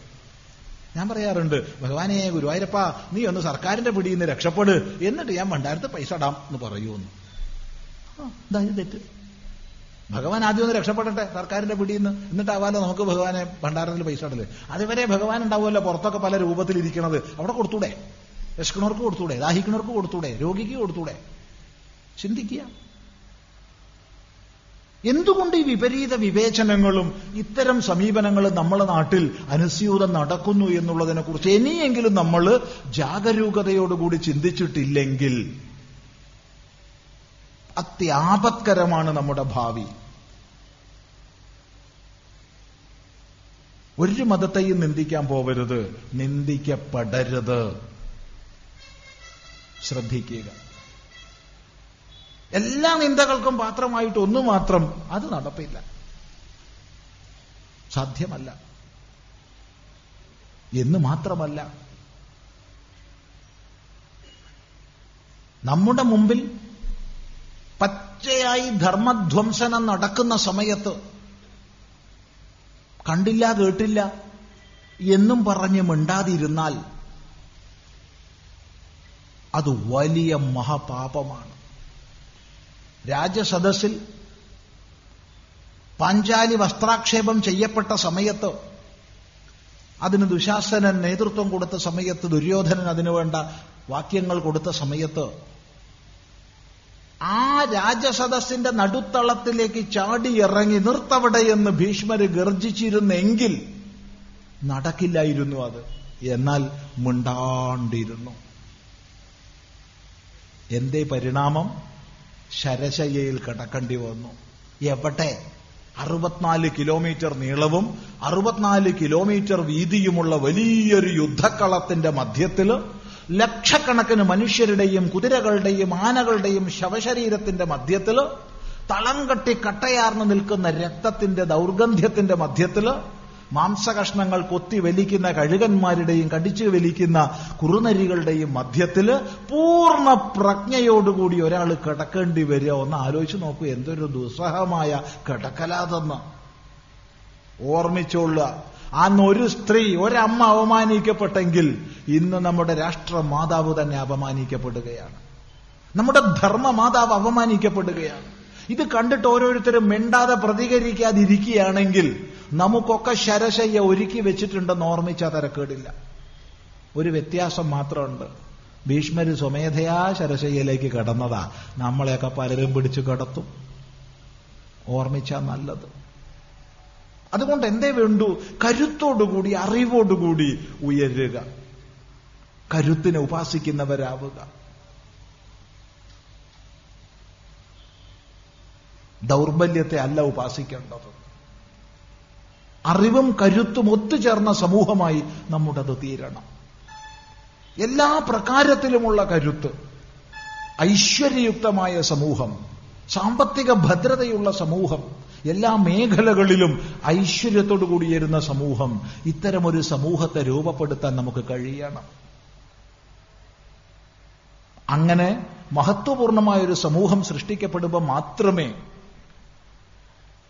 ഒരു തരം അപകർഷത നമ്മുടെ യുവസമൂഹത്തിന് നൽകുന്ന തരം ആശയങ്ങളുടെ പ്രചരണത്തെ നിർത്താൻ സാധിക്കൂ. അപ്പൊ മാത്രമേ ഇവിടെ മതപരിവർത്തനങ്ങളെ നിർത്താൻ സാധിക്കൂ. ചിന്തിക്കുക. അതിന് സദാചാരം നമ്മുടെ വീടുകളിലൊക്കെ ഉണ്ടാവട്ടെ. സശാസ്ത്ര പഠനം നമ്മുടെ വീടുകളിലൊക്കെ ഉണ്ടാവട്ടെ. ശാസ്ത്ര പഠനത്തെ പറ്റി പറയുമ്പോൾ തിരുവിതാംകൂർ ദേവസ്വം ബോർഡിന്റെ ആഭിമുഖ്യത്തിൽ മതപഠന ക്ലാസുകൾ ആരംഭിക്കുന്നതിനെ കുറിച്ച് ഇപ്പോഴത്തെ തിരുവിതാംകൂർ ദേവസ്വം ബോർഡ് പ്രസിഡന്റ് പദ്ധതി ആവിഷ്കരിച്ചപ്പോ അതിനെ എതിർത്തുകൊണ്ട് പറഞ്ഞത് മന്ത്രിയാണ് കേരള മന്ത്രി. ഇത് വർഗീയതയുണ്ടാക്കാനുള്ള പരിപാടിയാണ് പറ്റില്ല എന്ന്. ഏത് ദേവസ്വം ഫണ്ട് ഉപയോഗിച്ച് ഹിന്ദു ധർമ്മ ശാസ്ത്ര പഠനം അമ്പലങ്ങളിൽ നടത്തുന്നത് വർഗീയവാദം വളർത്താനാണ്. എന്നാൽ രണ്ടായിരത്തി പതിമൂന്ന് പതിനാല് കാലഘട്ടത്തിൽ കേരള ഗവൺമെന്റിന്റെ വക്കഫണ്ടല്ല പൊതുഫണ്ടിൽ നിന്ന് അമ്പത്തിമൂന്ന് കോടി ഇരുപത്തിയാറ് ലക്ഷം രൂപയാണ് മദ്രസകൾക്ക് കൊടുത്തത്. രണ്ടായിരത്തി പതിമൂന്ന് പതിനാല് അതിന് ശേഷമുള്ള എത്രയെന്ന് അറിയില്ല. ഇത് വിവരാവകാശ നിയമം അനുസരിച്ചുള്ള രേഖ നമുക്കൊക്കെ ലഭിക്കുന്നതാണ്. അത് വർഗീയവാദം വളർത്താനല്ല. ഈ പറയുന്നത് ഇസ്ലാം സമൂഹം പഠനം നടത്തരുതെന്നല്ല. ക്രിസ്ത്യൻ സമൂഹം പഠനം നടത്തരുതെന്നല്ല. അതെല്ലാം അഭികാമ്യമാണ്. പക്ഷെ ഹിന്ദു സമൂഹം ധർമ്മശാസ്ത്രം പഠിക്കുന്നതിനെ കുറിച്ച് പറയുമ്പോൾ അത് വർഗീയമാണ് അത് പിന്തിരിപ്പനാണ് എന്നൊരു ബുദ്ധി നമ്മുടെ സമൂഹത്തിൽ എങ്ങനെയൊക്കെയോ കടന്നുകൂടിയിട്ടുണ്ട്. ഇത് മാറ്റിയേ മതിയാവൂ. ഇത് മാറ്റാൻ വേറെ ആരും വരില്ല. നമ്മളിൽ നിന്നാണ് ഈ പരിവർത്തനം വരേണ്ടത്. അതുകൊണ്ട് അറിവും അഭിമാനവുമുള്ള ഒരു സമൂഹത്തെ വളർത്തിയെടുക്കാൻ നമുക്ക് പ്രതിജ്ഞാബദ്ധമാകാം. ആ ചിന്തകളെ അത്തരം ചിന്തകളെ പങ്കുവെക്കാനും പ്രായോഗിക തലത്തിൽ ഓരോ ജില്ലയിലും വിശേഷപ്പെട്ട വിഷയങ്ങളെ സമൂഹം ചോദിക്കുന്നതിന് സമാധാനം നൽകാനും ഒക്കെ വേണ്ടിയാണിത്. കേവലം അതിന് മാത്രമല്ല വേറെ വലിയ മറ്റൊരു ലക്ഷ്യമുണ്ട്. എല്ലാ ജില്ലയിലും ഹിന്ദു കാര്യങ്ങൾക്ക് വേണ്ടി പ്രവർത്തിക്കുന്നവരെ ആദരിക്കുക. എല്ലാ ജില്ലകളിലും ഹൈന്ദവ ധർമ്മശാസ്ത്ര പ്രചരണത്തിലോ ആചാര പ്രചരണത്തിലൊക്കെ പ്രവർത്തിക്കുന്ന ആചാര്യന്മാരെ ഒരു വേദിയിൽ ഒന്നിച്ചിരുത്തി ബഹുമാനിക്കുക. ഇതൊക്കെ ഇതിന്റെ ലക്ഷ്യമാണ്. അത് മൊത്തം ഉണ്ടാക്കുന്ന ഒരു തരംഗം ഉൾക്കൊള്ളാൻ നമ്മുടെ സമാജത്തിന് സാധിക്കണം. അതുകൊണ്ട് പ്രഭാഷണം ദീർഘിപ്പിക്കുന്നില്ല. വലിയ പ്രഭാഷണമല്ല ഉദ്ദേശിച്ചത്. നമ്മൾ ഇതിന് പ്രാധാന്യം കൊടുത്തിട്ടുള്ളത് സംശയ നിവാരണങ്ങൾക്കാണ് ചോദ്യങ്ങൾക്കാണ്. എന്തും ചോദിക്കാം. ഇന്നതേ ചോദിക്കാവൂ എന്നില്ല എന്തും ചോദിക്കാം. അറിയുന്നതാണെങ്കിൽ പറയും. ഇതിന്റെ ആദിയിലും മധ്യത്തിലും അന്തത്തിലും ഒന്ന് മാത്രം ഓർമ്മിക്കുക. ആകാരത്തിൽ ഭാരതീയരും ആശയത്തിൽ അഭാരതീയരുമായ സമൂഹത്തെ സൃഷ്ടിക്കുന്നതിനു വേണ്ടി വൈദേശിക ഭരണാധികാരികൾ ധർമ്മശാസ്ത്രങ്ങളെയും ആശയങ്ങളെയും തെറ്റിദ്ധരിപ്പിക്കാൻ പരിശ്രമിച്ചെങ്കിൽ അതിന്റെ അർത്ഥവത്വം നമുക്ക് മനസ്സിലാക്കാം. എന്നാൽ സ്വാതന്ത്ര്യാനന്തരം ഈ ധർമ്മധ്വംസനവും നിന്ദനവും എന്തിനു വേണ്ടിയാണ് ചെയ്യുന്നതെന്ന് ആലോചിച്ചാൽ നമുക്ക് പിടികിട്ടാത്തതാണ്. അതുകൊണ്ട് ഗൗരവബുദ്ധിയോടുകൂടി സ്വയം ധർമ്മത്തെ സംരക്ഷിക്കാൻ നമ്മൾ സമർത്ഥരായാൽ മാത്രമേ ഈ ധർമ്മം നിലനിൽക്കൂ എന്ന് മനസ്സിലാക്കി ധർമ്മ സംരക്ഷണത്തിന് വേണ്ടി പല രീതിയിൽ പ്രവർത്തിച്ച മഹാപുരുഷന്മാരുടെ സാന്നിധ്യം ഏറെ അനുഭവിച്ച ഒരു നാട്ടിലാണ് നമ്മൾ ഇരിക്കുന്നത്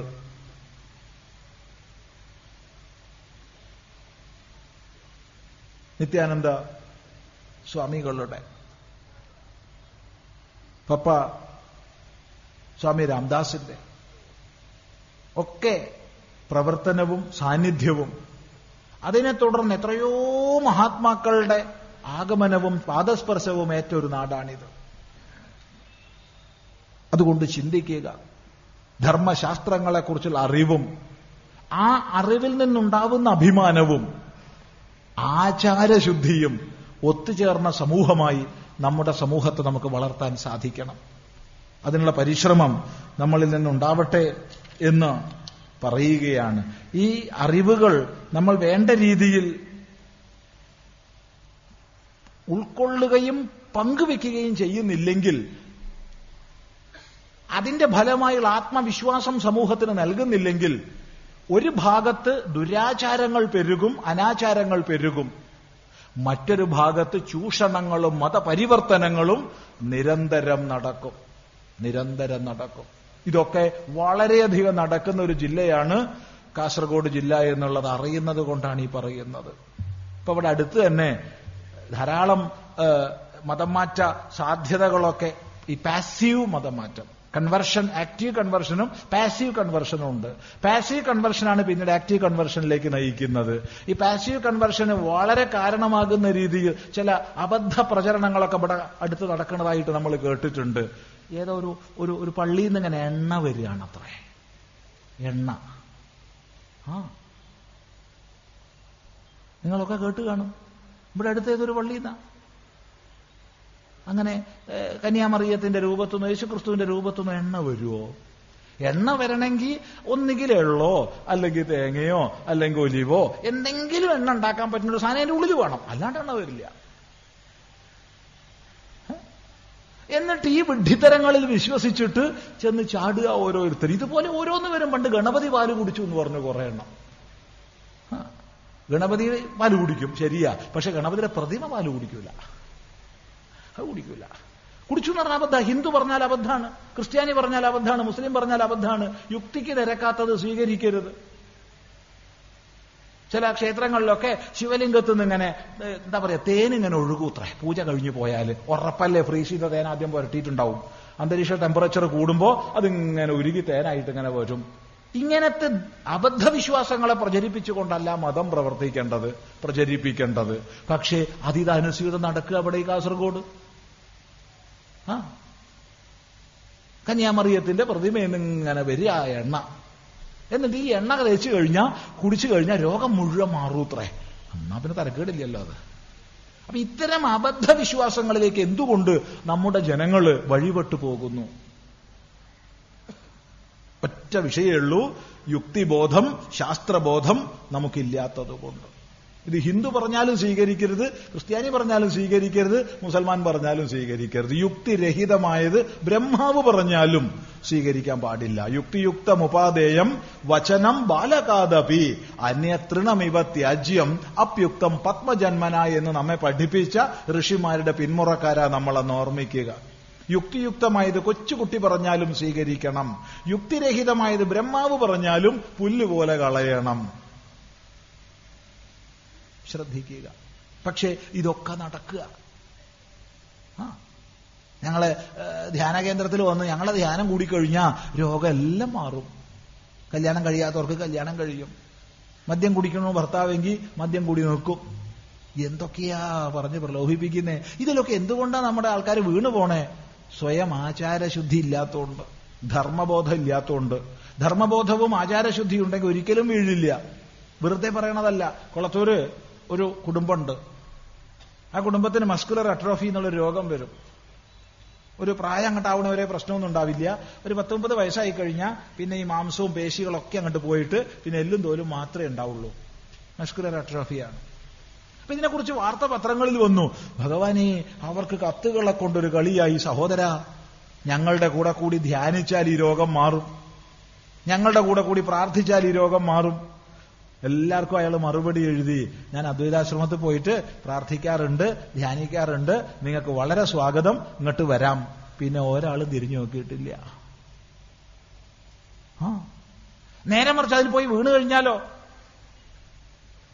അപ്പൊ അതുകൊണ്ട് പറയട്ടെ സ്വധർമ്മേ നിധനം ശ്രേയ പരധർമ്മോ ഭയാവഹ എന്ന ഭഗവൻ വാക്യം സദാ നമ്മൾ ഓർമ്മിക്കുക. സ്വധർമ്മത്തിൽ ജീവിക്കുക സ്വധർമ്മത്തിന് വേണ്ടി ജീവിക്കുക. സ്വധർമ്മത്തിൽ മരിക്കുക സ്വധർമ്മത്തിന് വേണ്ടി മരിക്കുക. പരധർമ്മം ഭയാവഹമാണെന്ന് ഓർമ്മിക്കുക. ഏതായാലും ഇത്തരം ചിന്തകൾ പങ്കുവെക്കുന്നതിന് ഈ ഒത്തുചേരൽ ധർമ്മസംവാദം സംഘടിപ്പിക്കുന്നു. ഇവിടെ കുറേ പ്രശ്നങ്ങൾ വന്നിട്ടുണ്ട്. കടലാസുകൾ ഇതെല്ലാം ഒന്നും മറുപടി പറയാൻ കഴിയില്ല. കാരണം അത്രയ്ക്ക് അധികം കടലാസുകൾ ഇവിടെ ഉണ്ട് രണ്ടു മൂന്ന് ദിവസം വേണ്ടി വരും. ആവണത്ര എടുക്കാം ആവണത്ര പറയാം അറിയണത് പറയാം. കേരളത്തിൽ ആഘോഷിക്കുന്ന ഓണവും മഹാബലി സങ്കല്പവുമായി ബന്ധപ്പെട്ട് അനവധി കഥകൾ പ്രചരിക്കുന്നുണ്ട്. യഥാർത്ഥമായ വസ്തുത അറിയുവാൻ താല്പര്യമുണ്ട്. ഇത് കഴിഞ്ഞ ദിവസങ്ങളിൽ പല സ്ഥലത്തും പറഞ്ഞിട്ടുണ്ട്. എങ്കിലും ചോദ്യം വന്നാൽ പറയാതിരിക്കാൻ വയ്യല്ലോ. ഓണം എന്ന് പറഞ്ഞാൽ ഞാൻ പറഞ്ഞുതരാം നിങ്ങൾക്ക് എന്താ ഓണം എന്നുള്ളത്. ശ്രദ്ധിക്കണേ. അതായത് മാവേലി എന്നൊരു രാജാവ് ഉണ്ടായിരുന്നു. ആൾ ദളിതനാണ് പക്ഷെ സത്യധർമ്മങ്ങൾക്കനുസരിച്ച് മാത്രം ഭരിച്ച ആളാ. ആ കാലുണ്ടല്ലോ. എന്താന്നാ കള്ളവുമില്ല ചതിയുമില്ല എള്ളോളമില്ല പൊളിവചനം. അങ്ങനെയുള്ള കാലമാണ്. അതിന്റെ ബാക്കിയൊന്നും വായിക്കരുതേ. അവിടെ നിർത്തിയാൽ മതി. ബാക്കി വായിച്ച അബദ്ധ. ഏതായാലും അങ്ങനെയുള്ളതായ നാട്ടിൽ സത്യത്തിനും ധർമ്മത്തിനും അനുസരിച്ച് ഇദ്ദേഹം ഭരിക്കുന്ന സമയത്ത് ഇദ്ദേഹം ദളിതനാണെന്ന ഒറ്റ കാരണം കൊണ്ട് സവർണ ഫാഷിസത്തിന്റെ മൂർത്തിമത് ഭാവമായ അതാണത് ഈ പൂണൂൽ കാണിക്കുന്നത് പൂണൂൽ എന്ന് പറഞ്ഞാൽ കുറച്ച് പെശകാട്ടോ അങ്ങനെയുള്ള വാമനൻ വന്ന് ചതിപ്രയോഗത്തിലൂടെ മഹാബലിയെ ചവിട്ടി അങ്ങോട്ട് താഴ്ത്തി. ഈ കേരളത്തിൽ നിന്ന് കേരളത്തിൽ നേരെ അങ്ങോട്ട് താഴ്ന്നാൽ പാതാള. അവിടെ ചവിട്ടി താഴ്ത്തി എന്നിട്ട് കൊല്ലത്തിലൊരിക്കൽ തന്റെ പ്രജകളെ വന്ന് കണ്ടുകൊള്ളാൻ വേണ്ടി അനുവാദം കൊടുത്തു. അങ്ങനെ കൊല്ലത്തിൽ വരുന്നതാണ് ഓണം. ശരി. എന്തൊക്കെ പുതിയ പുതിയ വ്യാഖ്യാനങ്ങൾ വരുന്നുണ്ടെന്നറിയോ? അയ്യോ പുതിയ പുതിയ പുതിയ വ്യാഖ്യാനങ്ങൾ ഇങ്ങനെ വന്നുകൊണ്ടിരിക്കുന്നുണ്ട്. പക്ഷെ എന്റെ അടിസ്ഥാനം ഈ പറഞ്ഞതാ. ഒന്ന് ദളിതനാണ് രണ്ട് സത്യസന്ധനാണ് നീതി നിപുണനാണ് മറ്റേയാൾ സവർണ ഫാഷിസ്റ്റാണ് ചതിപ്രയോഗമാണ് ചവിട്ടി താഴ്ത്തിയതാണ്. എവിടെയാ അതൊക്കെ പറഞ്ഞിട്ടുള്ളേ? എവിടെ പറഞ്ഞിട്ടില്ല. ഇതൊക്കെ അങ്ങോട്ട് പറഞ്ഞുണ്ടാക്കുക തന്നെയാ. മഹാബലി എന്നൊരു രാജാവ് ഉണ്ടായിരുന്നു ചക്രവർത്തിയായിരുന്നു. അദ്ദേഹം വിശ്വജിത്ത് എന്നുള്ള യാഗം നടത്തിയ യജ്ഞസ്ഥലി നർമ്മദയുടെ വടക്കേ കരയിലായിരുന്നു. ഭൃഗുകച്ഛം എന്നായിരുന്നു ആ സ്ഥലത്തിന്റെ പേര്. തം നർമ്മദായാഹ ഉത്തരേ തടേ ഭൃഗുകച്ഛ സംജ്ഞിതേ എന്നൊക്കെ ആ സ്ഥലത്തെ സംബന്ധിച്ച് ശ്രീമദ് ഭാഗവതത്തിൽ പഠിച്ചു നോക്കൂ. ഭൃഗുകച്ഛം എന്നത് റാൻ ഓഫ് കച്ചാണെന്നാണ് ഭൂരിഭാഗം വിദ്വാൻമാരുടെയും അഭിപ്രായം. ചില വിദ്വാൻമാർ പറയുന്നത് ഭറൂച്ച് ആണെന്നാണ് രണ്ടായാലും കേരളമല്ല നർമ്മദയുടെ വടക്ക. ഏതായാലും ആ യജ്ഞസ്ഥലിയിൽ വന്ന് ഭൂമി യാചിച്ച വാമനൻ രണ്ടടി കൊണ്ട് സമസ്ത പ്രപഞ്ചത്തെയും അളന്നു കഴിഞ്ഞപ്പോ മൂന്നാമത്തെ അടി എവിടെ വെക്കണം? ഞാൻ വലിയ ദാതാവാണെന്ന അഭിമാനം മഹാബലിക്ക് നഷ്ടപ്പെടുകയും ശിരസ് കുനിക്കുകയും ചെയ്തു. ആ ശിരസിൽ പാദസ്പർശം കൊണ്ട് അനുഗ്രഹിച്ചു ഭഗവാൻ. പാദസ്പർശം അനുഗ്രഹമാണ്. നമ്മൾ മഹാത്മാക്കളെ നമസ്കരിക്കുന്നത് ഞാൻ നിന്നെ നമസ്കരിക്കട്ടെ അവിടെ കിടക്ക് നിന്റെ തലയൊന്ന് പിടിക്കട്ടെ എന്ന് പറഞ്ഞിട്ടല്ല. കാലാ പിടിക്കുക. അമ്മയെ നമസ്കരിക്കുമ്പോൾ അമ്മയുടെ കാല നമ്മൾ പിടിക്കുക. ഗുരുനാഥന്റെ അമ്മയുടെ അച്ഛന്റെ ആ പാദ ധൂളികളാണ് നമ്മൾ ശിരസിൽ അണിയുന്നത്. പാദസ്പർശം അനുഗ്രഹമാണ്. അങ്ങനെ അനുഗ്രഹിച്ചിട്ട് മഹാബലിയോട് വാമനൻ അരുളി ചെയ്തത് അടുത്ത ദേവേന്ദ്രനായി ഭവിക്കൂ എന്നാണ്. അടുത്ത ദേവേന്ദ്രനായി ഭവിക്കണമെങ്കിൽ ദേവേന്ദ്രന്റെ സ്ഥാനം ഒഴിയണ്ടേ? ഇന്നിപ്പോ രാഷ്ട്രീയക്കാര് ഓരോരുത്തർ ഭരണത്തിൽ വന്നു കഴിഞ്ഞാൽ അതിന് മുമ്പുള്ള കോർപ്പറേഷൻ ചെയർമാൻമാരെയൊക്കെ പുറത്താക്കിയിട്ട് തന്റെ പാർട്ടിക്കാരെ ആക്കും കോൺഗ്രസ് എന്നോ മാർക്സിസ്റ്റ് എന്നോ ബി ജെ പി എന്നൊന്നും വ്യത്യാസമൊന്നുമില്ല രാഷ്ട്രീയക്കാരുടെ പൊതുശൈലിയാ അത് അതുപോലെ പറ്റില്ലല്ലോ അപ്പൊ സ്ഥാനം ഒഴിയണ്ടേ. അപ്പൊ അതുവരെ എന്ത് ചെയ്യും? ദേവന്മാർക്ക് പോലും സുദുർലഭമായ സുതലത്തിൽ പോയി താമസിച്ചോളൂ. ഒരു ഭക്തൻ ഇതിൽ പരം അനുഗ്രഹം ആവശ്യമില്ല. ഭഗവാൻ അനുഗ്രഹിച്ചു എന്നും ഞാൻ നിനക്ക് ദൃശ്യനായിരിക്കും. ഇതാണ് പുരാണത്തിൽ നമ്മൾ കാണുന്ന വാമനനും ബലിയും തമ്മിലുള്ള പ്രസംഗം. ഏതായാലും ഈ വാമനൻ മഹാബലിയെ അനുഗ്രഹിച്ചതിന്റെ ദേവേന്ദ്രനായി ഭവിക്കട്ടെ എന്ന് അനുഗ്രഹിച്ചതിന്റെ ആ ഒരു സ്മരണ നിലനിർത്തിക്കൊണ്ട് ഓണം എന്ന ആചാരം ഇവിടെ നിലനിൽക്കുന്നു. കേരളത്തിലുടനീളം വടക്കേ അറ്റം മുതൽ തെക്കേ അറ്റം വരെ ഓണം ആചരിക്കുന്നവർക്കറിയാം എങ്ങനെ ആചരിക്കണതെന്ന്. കുട്ടികൾ പുഷ്പങ്ങളെല്ലാം ശേഖരിച്ച് ഗൃഹാങ്കണത്തിൽ വളരെ ഭക്തി ശ്രദ്ധയോടുകൂടി തൃക്കാക്കരയപ്പനെ പ്രതിഷ്ഠിച്ച് ചിലപ്പോൾ മണ്ണ് കൊണ്ടുണ്ടാക്കിയതായിരിക്കും അല്ലെങ്കിൽ മരം കൊണ്ടുണ്ടാക്കിയതായിരിക്കും തൃക്കാക്കരയപ്പനെ പ്രതിഷ്ഠിച്ച് പൂവിട്ട് ആരാധിക്കുന്ന ചടങ്ങാണ് പത്ത് ദിവസം നടക്കുന്നത്. തൃക്കാക്കരയപ്പൻ ആരാ? തൃക്കാക്കരയിൽ വാമനമൂർത്തിയാണ്. തൃക്കാക്കര വാമനമൂർത്തിയാണ്. വാമന പൂജയാണ് ഇതെന്ന് പറയാൻ വേറെ വല്ലതും വേണോ? ഇനി മറ്റൊന്ന് നിങ്ങൾ മനസ്സിലാക്കിക്കൊള്ളൂ. കേരളത്തിൽ ഈ ഓണം ആചരിക്കുന്ന സന്ദർഭത്തിൽ ശ്രാവണ മാസത്തിൽ ശ്രാവണ നക്ഷത്രത്തിൽ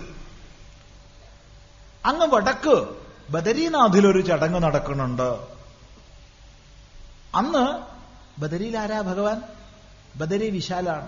വിശാൽ. വിശാൽ എന്ന് പറഞ്ഞാൽ മഹാവിഷ്ണുവിന്റെ വാമനഭാവമാണ്. ത്രിവിക്രമനായി വിശാല ഭാവത്തെ പ്രാപിച്ച വിഷ്ണുവാണ്. ആ ബദരി വിശാലിന്റെ തടം പഴുന്നള്ളിച്ച് രണ്ട് കിലോമീറ്റർ ദൂരെയുള്ള മാനാ ഗ്രാമത്തിൽ പോയി അവിടെ മാതൃദേവി മന്ദിരമുണ്ട്. ആ മാതൃദേവി മന്ദിരത്തിന്റെ മുന്നിൽ വെച്ച് ഈ രണ്ട് ദേവതകളെയും പൂജിച്ച് അന്ന് ഒത്തുചേർന്നിരിക്കുന്ന എല്ലാവർക്കും നല്ലൊരു സദ്യ കൊടുക്കണ ഇടപാട് അവിടെ ഉണ്ട്. ഒന്നും നില തുടങ്ങിയൊന്നുമല്ല പണ്ടേ ഉള്ള ആചാര. അതുകൂടി ചേർത്ത് വായിക്കുക. അപ്പോ വാമനനെ പൂജിക്കുന്ന ഒരു സന്ദർഭമാണ് ഓണം എന്നാണ് ഈ പറഞ്ഞതിന്റെ അർത്ഥം.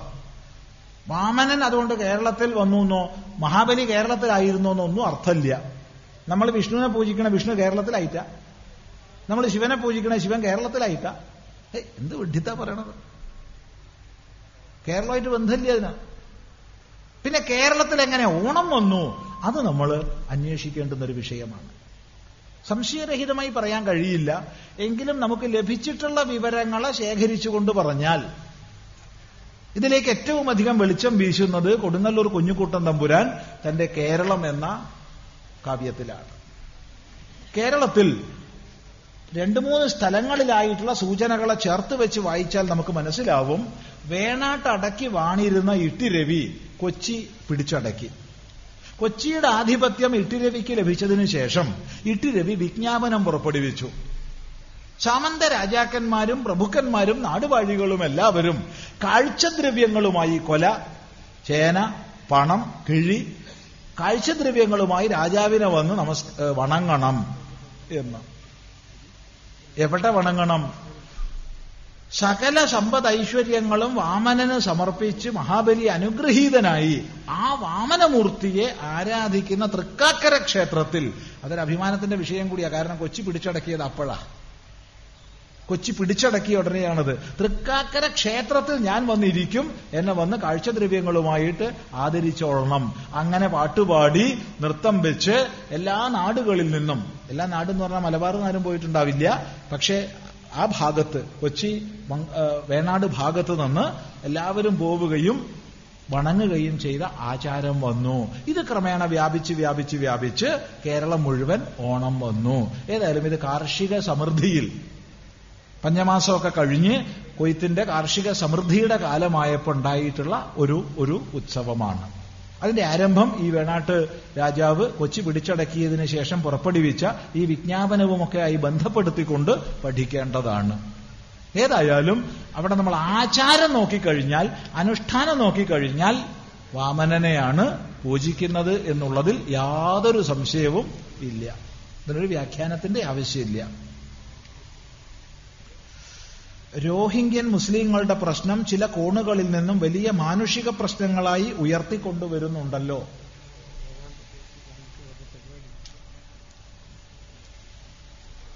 എന്താണ് ഇതിന്റെ യഥാർത്ഥ വശം? അഹിംസാവാദികളായ ബുദ്ധിസ്റ്റുകളെ കൊണ്ടുപോലും ആയുധമെടുപ്പിക്കുന്ന മഹാക്രൂരന്മാരാണ് ഇവർ എന്നും ഒരു പക്ഷമുണ്ട്. ഭാരതം ഇവരെ സ്വീകരിക്കണമെന്ന് കേരളത്തിലെ ഒരു വിഭാഗം ചിന്തിക്കുന്നത് ദുഷ്ടലാക്കോടുകൂടിയാണോ? യഥാർത്ഥത്തിൽ ഇവർ നിഷ്കളങ്കരാണോ? നിഷ്കളങ്കരും ദുഷ്ടന്മാരുമായ ജനങ്ങൾ എല്ലാ വിഭാഗങ്ങളിലും ഉണ്ടാവും. എല്ലാ ഹിന്ദുക്കളും നിഷ്കളങ്കരും ശുദ്ധരുമാണെന്ന് പറയാൻ പറ്റില്ല. എല്ലാ മുസ്ലിങ്ങളും നിഷ്കളങ്കരും ശുദ്ധരുമാണെന്ന് പറയാൻ പറ്റില്ല. എല്ലാ ക്രിസ്ത്യാനികളും നിഷ്കളങ്കരും ശുദ്ധരുമാണെന്ന് പറയാൻ പറ്റില്ല. മതമില്ലാത്തവരെല്ലാവരും നിഷ്കളങ്കരും ശുദ്ധരുമാണെന്ന് പറയാൻ പറ്റില്ല. എല്ലാ ജനവിഭാഗങ്ങളിലും നല്ല ചീത്ത ഭാവങ്ങൾ ഉണ്ടാവും. അതുകൊണ്ട് ആ ജനവിഭാഗം ദുഷിച്ചവരാണോ നല്ലവരാണോ എന്നല്ല ഇവിടെ ചർച്ച വെക്കേണ്ടത്. ഇവിടെ ചർച്ച വെക്കേണ്ടത് ഓരോ രാഷ്ട്രത്തിനും ആ രാഷ്ട്രത്തിന്റെ സുരക്ഷ മുൻനിർത്തിക്കൊണ്ടുള്ള ഒരുപാട് സംവിധാന സംവിധാനക്രമങ്ങളുണ്ട്. ഭരണവിഭാഗങ്ങളുണ്ട്. യഥാകാലം ലെജിസ്ലേച്ചർ പാസാക്കിയ നിയമക്രമങ്ങളുണ്ട്. ആ ലെജിസ്ലേച്ചർ പാസാക്കിയ നിയമക്രമങ്ങളെ നടപ്പിലാക്കുന്ന എക്സിക്യൂട്ടീവ് ഉണ്ട്. എക്സിക്യൂട്ടീവ് നടപ്പിലാക്കുന്നുണ്ടോ എന്ന് നിരീക്ഷിക്കുന്ന ജുഡീഷ്യറി ഉണ്ട്. ഇവർക്കൊക്കെ വേണ്ടതായ അറിവ് നൽകുന്ന രഹസ്യാന്വേഷണ വിഭാഗങ്ങളും മറ്റ് അനാലിസിസ് വിഭാഗങ്ങളും ഉണ്ട് അതെല്ലാം അപഗ്രഥിച്ച് പഠിച്ചിട്ടാണ് ഒരു രാഷ്ട്രം ഏത് പ്രതിസന്ധിയിൽ എങ്ങനെ പ്രവർത്തിക്കണം എന്ന് ചിന്തിക്കുന്നത്? ഇവിടെ കേരളത്തിൽ ചില പത്രങ്ങൾ രോഹിംഗ്യ മുസ്ലിങ്ങളെ പുറത്താക്കാൻ തീരുമാനിച്ചു എന്ന് വരെ എഴുതിയിട്ടുണ്ട്. പുറത്താക്കണമെങ്കിൽ ആദ്യം അകത്താവണ്ടേ? അകത്താവാത്ത ആൾ എങ്ങനെയാ പുറത്താക്കുക? അപ്പൊ അഭയാർത്ഥികളുടെ പ്രശ്നം ഇന്ന് ലോക രാഷ്ട്രങ്ങൾ മുഴുവൻ തന്നെ അതത് രാഷ്ട്ര മര്യാദയ്ക്കനുസരിച്ച് ചിന്തിക്കുന്നതാണ്. ഇപ്പൊ ഭാരതത്തിന്റെ സുരക്ഷയ്ക്ക് ഉതകുന്ന രീതിയിൽ ഐക്യരാഷ്ട്രസഭയുടെയും മറ്റും മാനദണ്ഡങ്ങൾക്കനുസരിച്ച് അതേസമയത്ത് ഭാരതത്തിന്റെ പരമാധികാരത്തെ നിലനിർത്തിക്കൊണ്ട് ക്രിസ്ത്യനെന്നോ ഹിന്ദുവെന്നോ മുസ്ലിമെന്നോ ഒന്നുമല്ല ചിന്തിക്കേണ്ടത് നമ്മുടെ ഭാവി സുരക്ഷയ്ക്ക് ഉതകുന്ന രീതിയിലാണ് നയരൂപീകരണങ്ങൾ സർക്കാർ ചെയ്യേണ്ടത്. അത് സർക്കാർ അതിന്റെ മെഷീനറി അനുസരിച്ച് ചെയ്യും. ആ നിലയ്ക്കാണിപ്പോ സർക്കാർ നീക്കം നടത്തുന്നത്. പക്ഷെ ഒരു വിഷയം ചോദിക്കട്ടെ? ഈ അഭയാർത്ഥികളായി മറ്റൊരു രാജ്യത്തിൽ നിന്ന് കുടിയേറണമെന്നാവശ്യപ്പെടുന്ന രോഹിംഗ്യ മുസ്ലിങ്ങളെ കുറിച്ച് ആയിരം നാവിൽ പറയുന്ന നമ്മൾ ഇന്നാട്ടിൽ ഇവിടെ ജീവിച്ചിരുന്ന തനത് ദേശീയരായ എന്നാൽ ഇന്ന് അഭയാർത്ഥികളായി ദില്ലിയിലും മറ്റു പല സ്ഥലങ്ങളിലും കഴിഞ്ഞുകൂടുന്ന കാശ്മീരി പണ്ഡിറ്റുകളെ കുറിച്ച് എന്താ ആരും പറയാത്തത്? സർവസ്വവും നഷ്ടപ്പെട്ട് ആത്മാഭിമാനം നഷ്ടപ്പെട്ട് സ്വത്ത് നഷ്ടപ്പെട്ട് പണം നഷ്ടപ്പെട്ട് ദശകങ്ങളായി സ്വന്തം നാട്ടിൽ നിന്ന് നാട്ടിയോടിക്കപ്പെട്ട് സകല സമ്പത്തും നശിപ്പിക്കപ്പെട്ട് അഭയാർത്ഥികളായി തെരുവിൽ കഴിയുന്നവരെ കുറിച്ച് എന്തേ മനുഷ്യാവകാശക്കാരൊന്നും പറയാത്തത്? ചിന്തിക്കുക.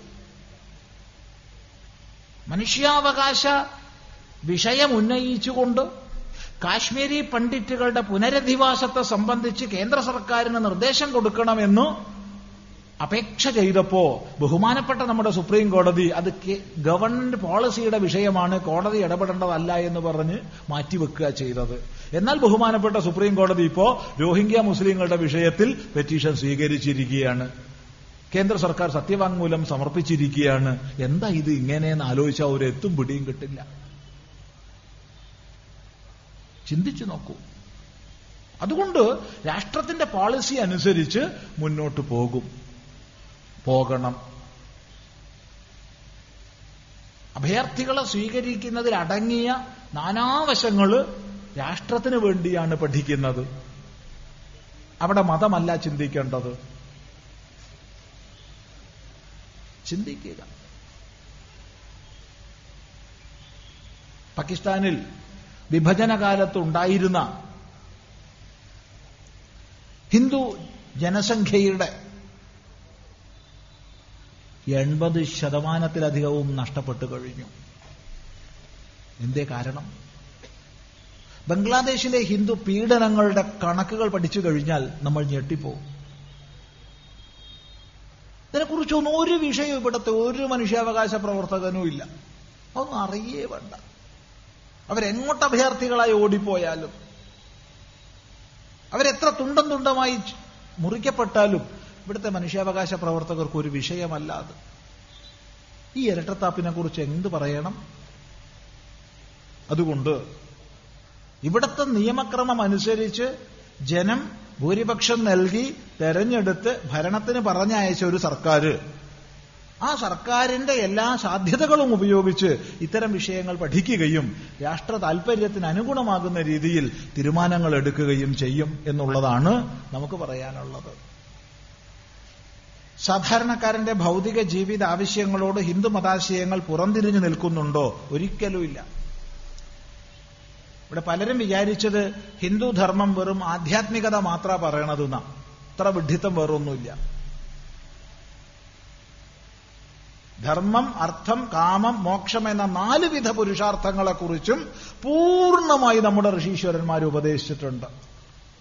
യയാ കയാചവിധയാ ബഹുവന്നം പ്രാപ്നുയാതെന്ന് ഉപനിഷത്ത് പറഞ്ഞു തരുന്നതാ എങ്ങനെയെങ്കിലുമൊക്കെ കൃഷി ചെയ്ത് ധാരാളം അന്നം ഉണ്ടാക്കുമെന്ന് ഭൂത്യൈന പ്രമതിതവ്യം ഐശ്വര്യത്തിനായിക്കൊണ്ട് എന്ത് ചെയ്യണോ അതിൽ നിന്ന് മടിച്ച് പിന്മാറാൻ പാടില്ല. കഠിന അധ്വാനം ചെയ്ത് പണം സമ്പാദിക്കൂ. നമ്മുടെ ഋഷിമാര് പറഞ്ഞു തന്നതാ. ഇതൊന്നും മറക്കരുത്. വെറും ആധ്യാത്മികത എന്ന് മാത്രം പറഞ്ഞിരുന്നാ പോരാ. ഇവിടെ ആധ്യാത്മികത പ്രസംഗിക്കണമെങ്കിൽ ഈ മൈക്രോഫോൺ പ്രവർത്തിക്കണം. ഈ മൈക്രോഫോൺ പ്രവർത്തിക്കണമെങ്കിൽ അതിന്റെ വാർത്തക്കാർക്ക് വേണ്ട പൈസ കൊടുക്കണം. നമ്മൾ കാണണമെങ്കിൽ ലൈറ്റ് വേണം അതിന് പൈസ വേണം. ഒരു ആധ്യാത്മികം പറഞ്ഞിരുന്നാൽ ഇതൊന്നും പ്രവർത്തിക്കില്ല. വികലമാവരുത് നമ്മുടെ മനോഭാവം. അതുകൊണ്ട് ധർമ്മം അർത്ഥം കാമം മോക്ഷം എന്ന നാല് പുരുഷാർത്ഥങ്ങൾക്കും തുല്യ പ്രാധാന്യം കൊടുത്തുകൊണ്ട് നമ്മുടെ ആചാര്യന്മാര് ശാസ്ത്രങ്ങളെ രചിച്ചു. ലോകത്തിൽ സമസ്ത ചരാചരങ്ങൾക്കും ശാന്തി ഉണ്ടാവട്ടെ. എന്തിന് നക്ഷത്രങ്ങളിലുള്ളവർക്ക് പോലും ശാന്തി ഉണ്ടാവട്ടെ എന്ന് അവർ ആശീർവദിച്ചു. എന്നാൽ ശാന്തി മന്ത്രം മാത്രം പറഞ്ഞ് ഉപരമിച്ചവരല്ല അവർ. ഉഗ്രങ്ങളായ ആയുധങ്ങളെ നിർമ്മിക്കാനുള്ള ധനുർവേദവും അവരാണ് ഉപദേശിച്ചത്. അറിവും കരുത്തും ഇവയുടെ സമന്വയമാണ് ഋഷിമാർ ഉപദേശിച്ചത്. അതുകൊണ്ട് ഭൗതികങ്ങളായ ആവശ്യങ്ങളോട് പുറംതിരിഞ്ഞു നിൽക്കുന്നവരല്ല ഋഷീശ്വരന്മാര്. അർത്ഥശാസ്ത്രം ഇന്നും ചാണക്യന്റെ അർത്ഥസൂത്രങ്ങളെ അതിക്രമിക്കുന്ന എന്താ ഉള്ളത്? കാമശാസ്ത്രം സെക്സോളജി. മത്സ്യായന മഹർഷിയുടെ കാമസൂത്രം ഇന്നും അഗ്രിമമായി നിലകൊള്ളുകയാണ്. ഈ നമ്മളൊരു ഒരു ഗ്രന്ഥം ഒരു രണ്ടു മൂന്ന് വർഷങ്ങൾക്ക് മുമ്പ് പഠിക്കുകയുണ്ടായി. നളന്റെ പാകശാസ്ത്രം. പാകശാസ്ത്രം. നമ്മൾ വിചാരിച്ചത് ഈ മിസിസ് കെ എം മാത്യു ഒക്കെയാണ് ഈ പാകശാസ്ത്രം എഴുതി തുടങ്ങിയെന്ന. ഒന്നുമല്ല ആയിരക്കണക്കിന് കൊല്ലം മുമ്പ് പലതരം ഭക്ഷണ പദാർത്ഥങ്ങൾ സൂപ്പുകൾ ഉണ്ടാക്കാനുള്ള വിധികൾ പാകശാസ്ത്രം നളൻ എഴുതിയത്. നമ്മൾ പഠിച്ചിട്ടില്ലേ? ചോരശാസ്ത്രം വരെ ഉണ്ട് പിന്നെ വേണോ പറയുക. മോഷണം ചെയ്യേണ്ടത് എങ്ങനെയെന്നുള്ള ശാസ്ത്രം വരെ.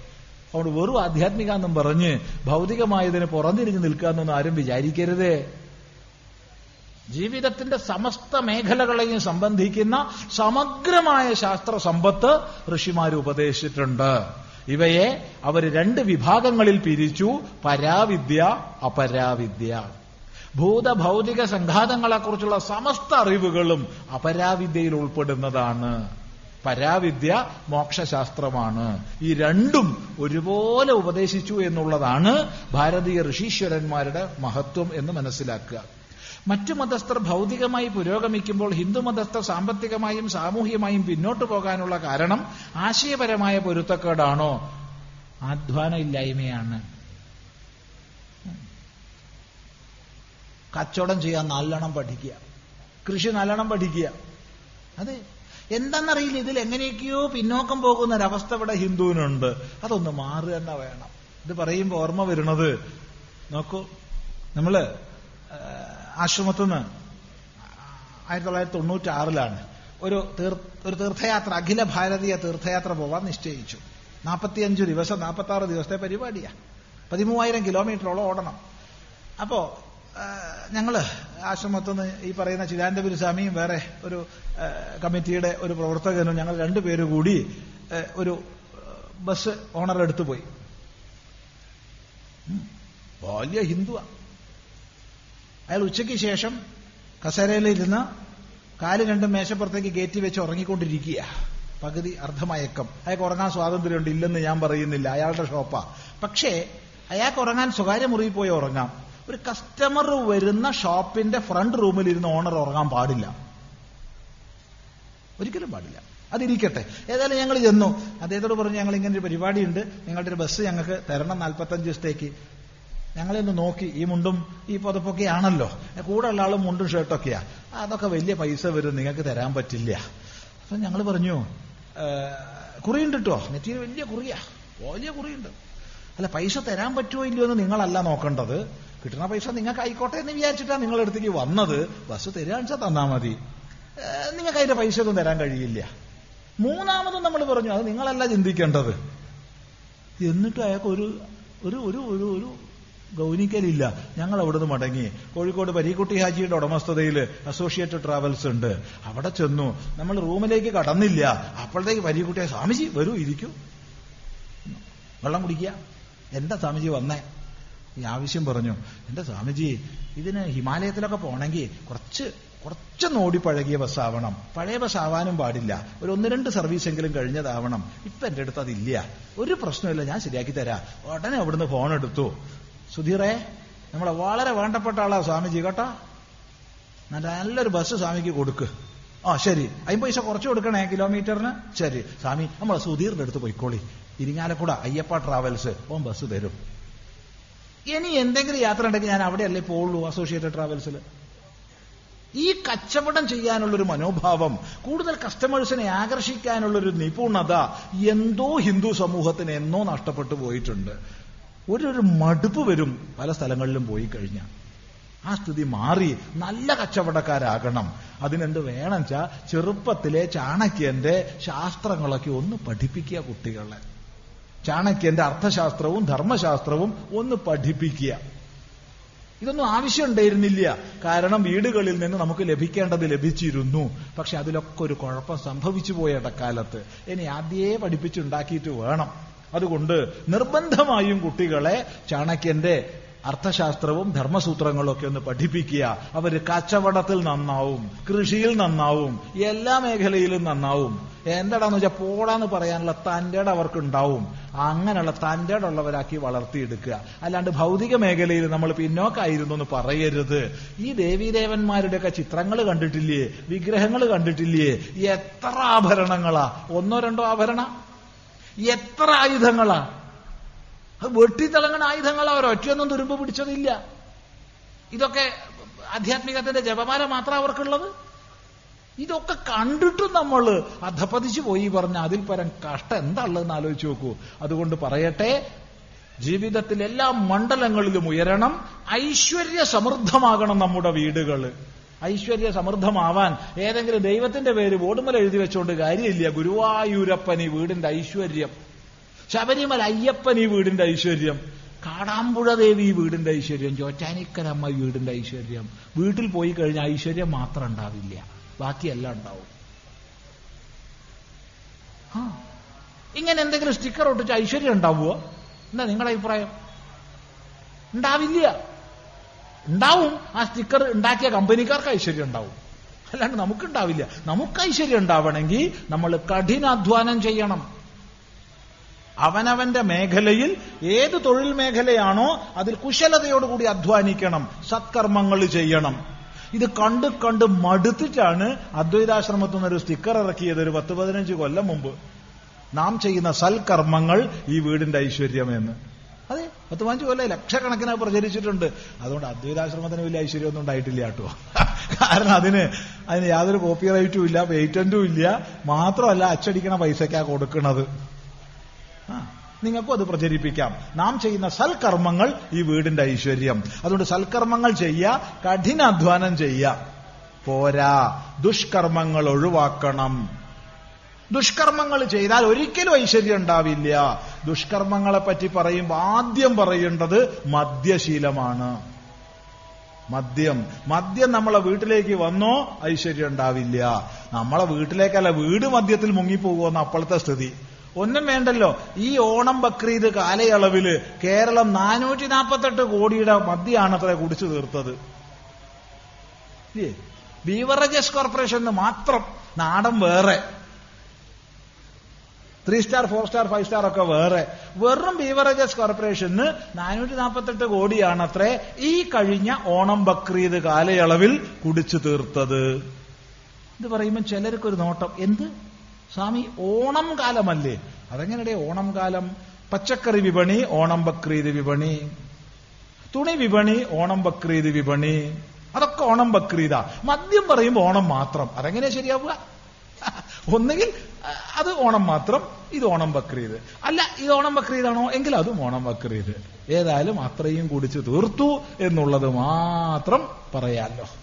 പിന്നെ എവിടെ ഐശ്വര്യം ഉണ്ടാവുക? അതുകൊണ്ട് മദ്യം എന്നുള്ളത് ഇത് തീരില്ല. ഇത് തന്നെ തീരില്ല. പിന്നെ എന്തിനാ അല്ലെങ്കിൽ നമുക്ക് കുറേ ദിവസം ഇവിടെ ഇരിക്കേണ്ടി വരുവേ. അതുകൊണ്ട് സത്കർമ്മങ്ങളെ ചെയ്യുക കഠിനാധ്വാനം ചെയ്യുക പണം സമ്പാദിക്കുക. പണം സമ്പാദിക്കുക. സ്വത്ത് വിറ്റ് നശിപ്പിക്കരുത്. കുശലാന്ന പ്രമതിദ്രവ്യം എന്ന വേദമന്ത്രം സദാ ഓർമ്മിക്കുക. നമ്മുടെ അച്ഛൻ നമ്മുടെ അമ്മ നമുക്ക് തന്ന സ്വത്ത് നമ്മുടെ മക്കൾക്ക് കൈമാറുക. വിറ്റ് നശിപ്പിക്കരുത്. പ്രതിജ്ഞ ചെയ്യണം അത്. കാരണം ഏത് സമൂഹമാണോ സാമ്പത്തികമായി താഴേക്ക് പോകുന്നത് അവർ മറ്റുള്ളവരാൽ ചവിട്ടി മതിക്കപ്പെടും. ഒരു സംശയവുമില്ല. വിധേയത്വമുള്ളവരായി തീരും അതുകൊണ്ട് സാമ്പത്തിക ഭദ്രത വളരെ ശ്രദ്ധിക്കേണ്ട വിഷയമാണെന്ന് മാത്രം പറയട്ടെ. എന്തുകൊണ്ട് ഭാരതത്തിലെ ഭൂരിപക്ഷം പത്രമാധ്യമങ്ങളും ഹിന്ദുമതത്തിന്റെ തകർച്ചയെ ലക്ഷ്യമാക്കിക്കൊണ്ട് മാത്രം പ്രവർത്തിക്കുന്നതായി കാണുന്നു? അതുപോലെ മറ്റു പ്രസിദ്ധീകരണ സ്ഥാപനങ്ങളും ബാലപ്രസിദ്ധീകരണങ്ങളും ഇത് വളരെ പ്രസക്തമായ വിഷയമാണ്. നേരത്തെ പറഞ്ഞ ആ ഒരു സമൂഹ മനസ്സിനെ രൂപപ്പെടുത്തിയതിന്റെ പരിണാമമാണിത്. രണ്ട് നമ്മൾ പത്രങ്ങൾ മറ്റ് മാധ്യമങ്ങൾ പുറത്തേക്ക് വിടുന്നതിനെയാണ് പഠിക്കുന്നത്. അതിന്റെ ഓണർഷിപ്പ് ആരാ എന്താന്ന് പഠിക്കാറില്ല. ആ പത്രസ്ഥാപനങ്ങളുടെ മറ്റ് ദൃശ്യശ്രാവ്യ മാധ്യമങ്ങളുടെ അവർ പുറത്തേക്ക് വിടുന്ന വാർത്തകളെയാണ് നമ്മൾ പഠിക്കുന്നത്. അവരുടെ ഓണർഷിപ്പ് ആരാണ്? ആരാണ് പോളിസി മേക്കിംഗ് ഇത് നമ്മൾ പഠിക്കാറില്ല. അത് നല്ലപോലെ പഠിക്കുക. ഒന്ന്. ഇനി ഓണർഷിപ്പ് ഉണ്ടായതുകൊണ്ട് മാത്രം ഒരു കാര്യവും ഇല്ല. ഒറ്റ പ്രതിജ്ഞ ചെയ്യാൻ ഇവിടുത്തെ സമൂഹം തയ്യാറായാൽ മതി. കുട്ടികളെ പഠിച്ച് പഠിച്ച് ഡോക്ടറാവ് പഠിച്ച് പഠിച്ച് ഡോക്ടറാവ് എന്നാണല്ലോ കുട്ടികൾ കേൾക്കണ മന്ത്രം. അതൊന്ന് മാറ്റി പറയുക. ഡോക്ടറാവണം പഠിച്ചു പഠിച്ച് എഞ്ചിനീയർ ആവണം. പഠിച്ചു പഠിച്ച് ടീച്ചർ ആവണം. പഠിച്ച് പഠിച്ച് നല്ല ജേർണലിസ്റ്റ് ആവണം. നല്ല ജേർണലിസ്റ്റുകളെ വളർത്തി വളർത്തിക്കൊണ്ടുവരിക ധർമ്മബോധമുള്ള ജേർണലിസ്റ്റ് ഉണ്ടാവട്ടെ. സമൂഹ മനസ്സിനെ ഏറ്റവും അധികം സ്വാധീനിക്കുന്നത് അധ്യാപകരും ജേർണലിസ്റ്റുമാണ് അല്ലാണ്ട് ഡോക്ടറും എഞ്ചിനീയറും അല്ല. അതുകൊണ്ട് നമ്മുടെ മക്കൾ പഠിച്ച് നല്ല ജേർണലിസ്റ്റ് ആവണം എന്നൊരു സങ്കല്പം ചെറുപ്പത്തിലെ അവർക്ക് ഉണ്ടാക്കി കൊടുക്കുക. നല്ല അധ്യാപകരാവണം എന്നൊരു സങ്കല്പം അവർക്ക് ഉണ്ടാക്കി കൊടുക്കുക. അങ്ങനെ നല്ല ജേർണലിസ്റ്റുകളെ വളർത്തിയെടുക്കണം നമ്മൾ. ഇല്ലെങ്കിൽ ഇതുപോലെയൊക്കെ തന്നെയാ മുന്നോട്ട് പോവുക. അത്യപകടകരമാണ് നമ്മുടെ അവസ്ഥാവിശേഷം. വാർത്തകളെ വികലമായി ഭാരതത്തെ അപമാനിക്കുന്ന വിധത്തിലാക്കി തീർക്കുന്ന സ്ഥിതിയാണ്. എന്തൊരു അപമാനമാണ് ഭാരതത്തിന് ഏൽക്കുന്നത് ചെറിയൊരു ഒരു ദൃഷ്ടാന്തം നിങ്ങൾക്ക് വേണ്ടി പറഞ്ഞു തരട്ടെ? രണ്ടു മൂന്ന് വർഷങ്ങൾക്ക് മുമ്പാണ്. ദില്ലിയിൽ അതിഹീനമായ രീതിയിൽ ഒരു പെൺകുട്ടി കൊല്ലപ്പെട്ടു. ബലാത്സംഗം എന്നൊന്നും അതിന് പറയാൻ പറ്റില്ല. അതിഹീനമായ നമുക്ക് ചിന്തിക്കാൻ പറ്റാത്ത രീതിയിൽ ബലാത്സംഗവും കൊലപാതകവും എല്ലാം ചേർന്ന്. അതിനെ തുടർന്ന് വാർത്തകൾ ധാരാളം ഉണ്ടായി പ്രവർത്തനങ്ങൾ ധാരാളം ഉണ്ടായി പക്ഷേ നമ്മുടെ മാധ്യമങ്ങൾ ഉണ്ടാക്കി തീർത്ത വലിയൊരു അപകടം. ഭാരതം മുഴുവൻ തന്നെ ഇത്തരം ഹീനമായ ബലാത്സംഗവും മറ്റും ചെയ്യുന്ന ഒരു നാടാണെന്നൊരു മനോഭാവം ലോകത്തിൽ പ്രചരിപ്പിച്ചു. വ്യക്തിപരമായി നമ്മുടെ അനുഭവം പറഞ്ഞുതരാം. ഒരു യാത്രയിൽ നമ്മുടെ തൊട്ടടുത്ത സീറ്റിലിരുന്ന ഒരു പെൺകുട്ടി. അലഹബാദ് കുംഭമേളയിൽ പ്രയാഗയിൽ കുംഭമേളയിൽ വന്നതാണ്. അവിടെ ഞങ്ങൾ തൊട്ടടുത്ത് ഇരുന്ന ആ കുട്ടിയെ. അവൾ മുൻകൂട്ടി പ്രയ- പ്രയാഗയിൽ കുംഭമേളയിൽ പങ്കെടുക്കാൻ വേണ്ടി ടിക്കറ്റ് എല്ലാം ബുക്ക് ചെയ്തു. പക്ഷെ വരാൻ നേരത്ത് നാട്ടുകാർ പറഞ്ഞു അത്രേ പോവരുത് ഒറ്റയ്ക്ക്. ഇന്ത്യയിലേക്ക് ഒറ്റയ്ക്ക് പോകാൻ പറ്റില്ല പെൺകുട്ടികൾക്ക്. പെൺകുട്ടികളെ ബലാത്സംഗം ചെയ്യുന്ന നാടാണ് ഇന്ത്യ. അതുകൊണ്ട് ഏതെങ്കിലും ഒരു ബോയ്ഫ്രണ്ടിനെയും കൂട്ടി പോയിക്കോളൂ ഒറ്റയ്ക്ക് പോവരുത്. പക്ഷെ അവൾ ഒറ്റയ്ക്ക് ടിക്കറ്റ് ബുക്ക് ചെയ്ത് അവൾ ഒറ്റയ്ക്ക് വന്നു. കുംഭമേളയിൽ പങ്കെടുത്തു. തിരിച്ചു പോകുന്ന സമയത്താണ് ഞങ്ങൾ ഒന്നിച്ച് ഒരു ഫ്ലൈറ്റിൽ ഉണ്ടായിരുന്നത്. നമ്മൾ ആ കുട്ടിയോട് ചോദിച്ചു കുട്ടി നിനക്ക് എന്തെങ്കിലും ഉപദ്രവം ഉണ്ടായോ? എനിക്ക് ഒരു ഉപദ്രവം ഉണ്ടായിട്ടില്ല സ്വാമി. ആരെങ്കിലും നിന്നെ ദോഷമായി സ്പർശിച്ചോ? ദോഷമായി സ്പർശിക്കണത് പോയിട്ട് ദോഷമായി നോക്കുക പോലും ചെയ്തിട്ടില്ല. എന്നല്ല സ്വാമി മറ്റൊന്ന് മനസ്സിലാക്കൂ. ഞാൻ ഹോട്ടലിൽ റൂം എടുത്തിരുന്നു. എങ്കിൽ പോലും കുംഭമേള നഗരിയിൽ നിന്ന് വളരെ ദൂരെയാണ് ഹോട്ടൽ എന്നുള്ളത് കൊണ്ട് ഞാൻ ഗംഗാതീരത്ത് മണലിൽ കിടക്കുക ചെയ്തത്. യുവതിയായ സുന്ദരിയായ ഒരു പെൺകുട്ടിയായി പറയുന്നത്. ഓർമ്മിക്കുക. അപ്പൊ നമ്മൾ അവളോട് പറഞ്ഞു എന്നാ നീ എനിക്ക് വേണ്ടി ഒരു കാര്യം ചെയ്യണം. സ്വാമി എന്താ പറയൂ? നാട്ടിൽ പോയിട്ട് ചുരുങ്ങിയത് ഒരു മുന്നൂറ് ഇമെയിലെങ്കിലും നിന്റെ കൂട്ടുകാർക്ക് അയക്കണം. ഇന്ത്യ അങ്ങനെ ദുഷിച്ച രാജ്യമല്ല. ഒറ്റപ്പെട്ട സംഭവങ്ങളെ പർവതീകരിച്ച് സാർവത്രികമായി ഉള്ളതുപോലെ പത്രക്കാരെഴുതി വിട്ടിട്ട് ദുഷിച്ച രാജ്യമാണെന്ന് മറ്റുള്ളവർക്ക് തോന്നുകയാണ്. എഴുതുവോ? ഞാൻ എഴുതുമെന്ന് വാക്ക് തന്നു. ഇതേ അനുഭവം വേറെയും ഉണ്ടായിട്ടുണ്ട് നമുക്ക്. എന്താ താല്പര്യം? നമ്മുടെ രാഷ്ട്രത്തെ തന്നെ കളങ്കപ്പെടുത്തുന്ന രീതിയിലാണ് ഇവിടെ വാർത്ത പ്രസിദ്ധീകരിക്കുന്നത്. ഒറ്റപ്പെട്ട സംഭവങ്ങൾ മൊത്തം രാഷ്ട്രത്തിന്റെതാണെന്ന് വരുത്തി തീർക്കുകയാണ് ചെയ്യുന്നത്. ഇതൊക്കെ ഇല്ലാതാവണമെങ്കിൽ ശരിയായ ധർമ്മബോധമുള്ളവര് ധാരാളം പേര് ജേർണലിസ്റ്റ് ഉണ്ടാവണം. ദൃശ്യശ്രാവ്യ പത്രമാധ്യമങ്ങൾ ആ രീതിയിൽ പ്രവർത്തിക്കണം. അതിനൊക്കെ ഉള്ള ഒരു സമൂഹ മനസ്സിനെ നമുക്ക് വികസിപ്പിക്കാൻ സാധിക്കട്ടെ എന്ന് ഈ സന്ദർഭത്തിൽ പറയുന്നു. അതിഭൗതികവാദ രാഷ്ട്രീയ ആശയങ്ങളുടെ പൊള്ളത്തരം തിരിച്ചറിഞ്ഞതുകൊണ്ടാണ് ജനങ്ങൾ ഇത്തരം ആശയങ്ങളെ ഭാരതത്തിലെ പല പ്രദേശങ്ങളിൽ നിന്നും പുറന്തള്ളിയത്. എന്നാൽ എന്തുകൊണ്ടാണ് കേരളത്തിൽ ഈ ആശയങ്ങൾക്ക് സ്വീകാര്യത ലഭിക്കുന്നതായി കാണുന്നത്? എന്താശയങ്ങൾക്ക് സ്വീകാര്യത ലഭിക്കുന്നത്? പണ്ടേ തുടർന്ന് പോരുന്നതിന്റെ ഇങ്ങനെ ശേഷിപ്പ് ഇങ്ങനെ പോരുന്നുണ്ട്. പിന്നെ സിദ്ധാന്തം അനുസരിച്ചല്ലല്ലോ ഇന്ന് ഇതൊന്നും നിലനിൽക്കുന്നത്. ഇത് വ്യവസ്ഥ എന്നുള്ള രൂപത്തിലാണ് നിലനിൽക്കുന്നത്. ഒന്നുകൂടി പറയാം. സിദ്ധാന്തം എന്ന രൂപത്തിലല്ല നിലനിൽക്കുന്നത് വ്യവസ്ഥ എന്ന രൂപത്തിലാണ് നിലനിൽക്കുന്നത്. വ്യവസ്ഥ എന്ന രൂപത്തിൽ നിലനിൽക്കുമ്പോൾ അതിന് പല ഘടകങ്ങൾ ഉണ്ടാവും ഒന്ന് പലതരം അധികാര സ്ഥാനങ്ങളിൽ നിന്ന് കിട്ടാനുള്ളത്. രണ്ട് പല കേസിലും മറ്റും ചെറുപ്പക്കാരെ കുടുക്കി വെക്കുന്നത് ഇങ്ങനെയുള്ള പല പ്രതിഭാസങ്ങളെ കൊണ്ടും ഒരു ഒരു വ്യവസ്ഥ പരസ്പര ആശ്രയഭാവത്തിൽ നിലനിൽക്കും. എന്നാൽ സിദ്ധാന്തപരമായി എന്താപ്പെന്നുള്ളത് ചിന്തിച്ചു നോക്കുക. അപ്പൊ മനസ്സിലാവും. പക്ഷെ ഇന്ന് സമൂഹത്തിൽ അത് മനസ്സിലാവുന്നുണ്ട്. ഒരു സംശയമില്ല മനസ്സിലാവുന്നുണ്ട്. നമ്മളൊരു അനുഭവം നമ്മൾ ഈ ധർമ്മസംവാദ വേദിയിൽ തന്നെ പല സ്ഥലത്തും പങ്കുവെച്ചത് ഇവിടെ ഓർമ്മ വന്നതുകൊണ്ട് പറയട്ടെ. രണ്ടായിരത്തി പതിനാലിൽ നമ്മൾ എറണാകുളത്ത് ടി ഡി എം ഹാളിൽ താമസിക്കുകയാണ്. ഉപനിഷത് വിചാരയജ്ഞത്തിന്റെ ഭാഗമായിട്ട്. അമ്പത്തിനാല് ദിവസത്തെ പരിപാടിയായിരുന്നു. ഇപ്പൊ കുറെ ചെറുപ്പക്കാര് അനുവാദം ചോദിച്ച് കാണാൻ വേണ്ടി വന്നു റൂമിൽ. പത്ത് നാൽപ്പതിലധികം പേരുണ്ട്.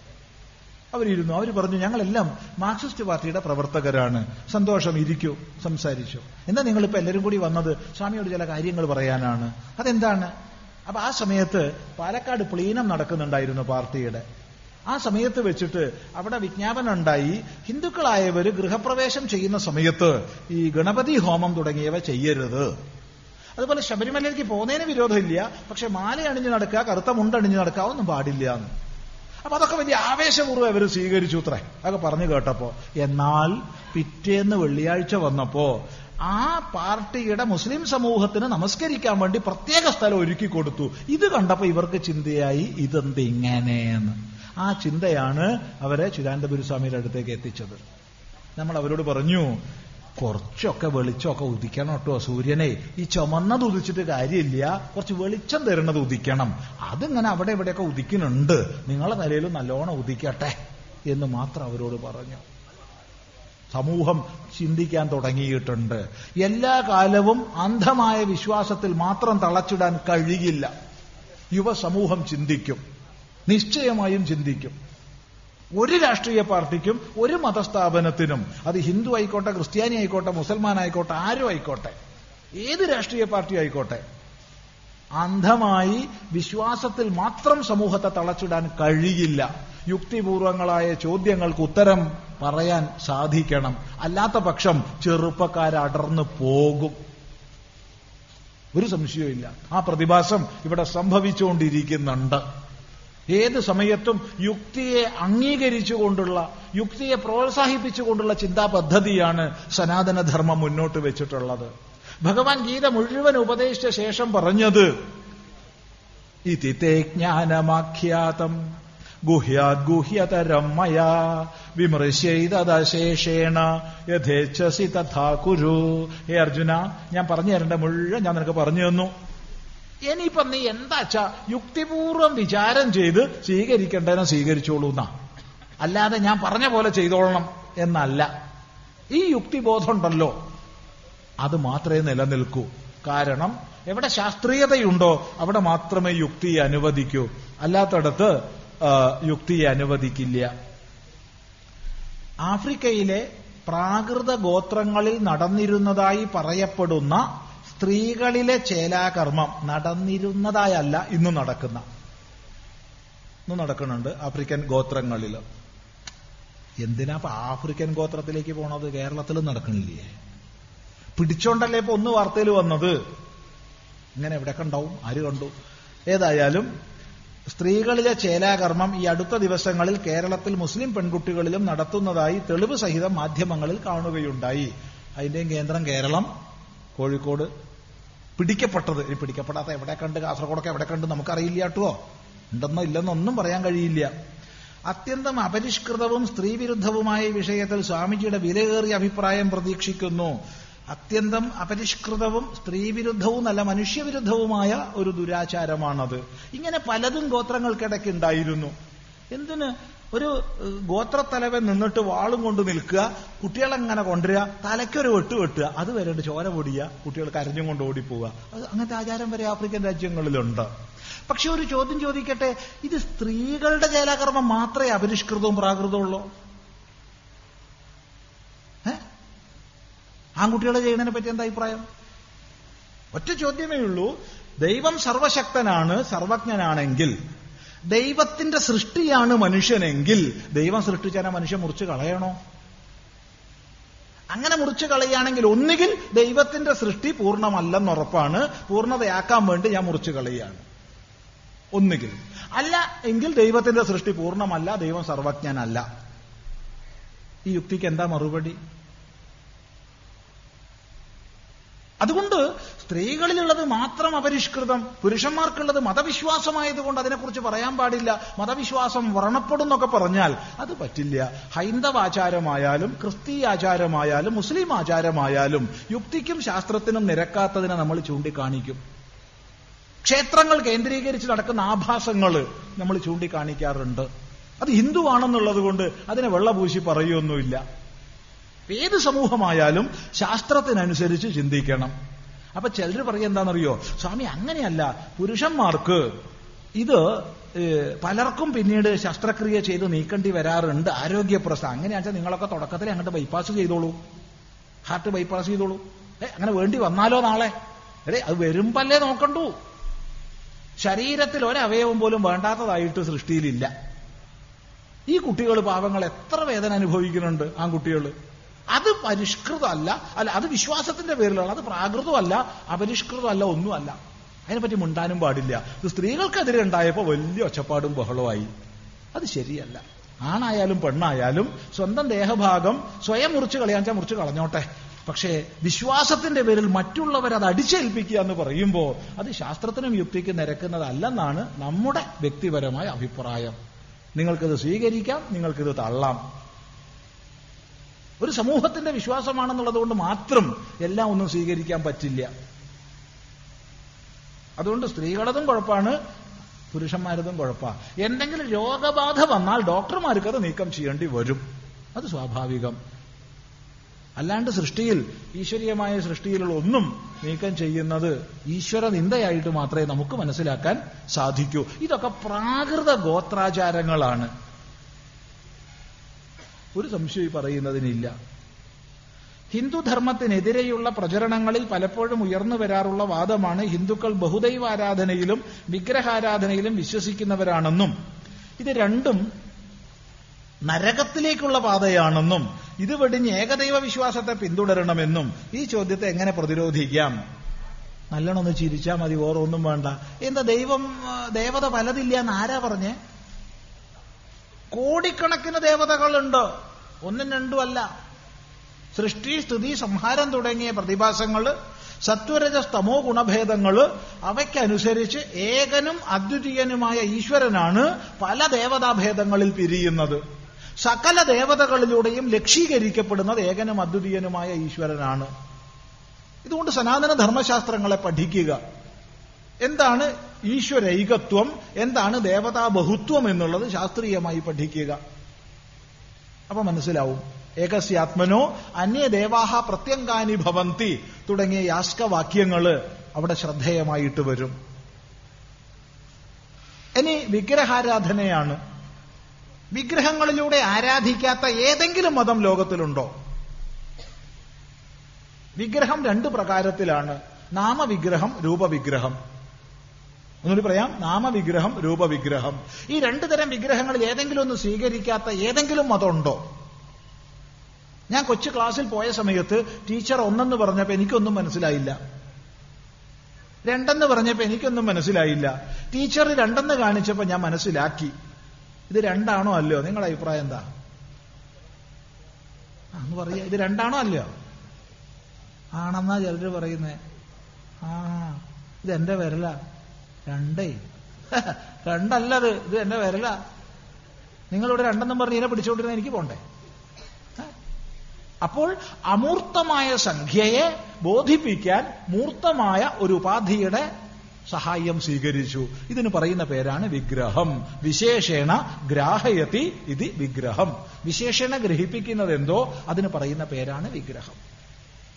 ഈ വിഗ്രഹം എല്ലാ മതങ്ങളിലും സ്വീകരിക്കുന്നുണ്ട്. നാമവിഗ്രഹം രൂപവിഗ്രഹം.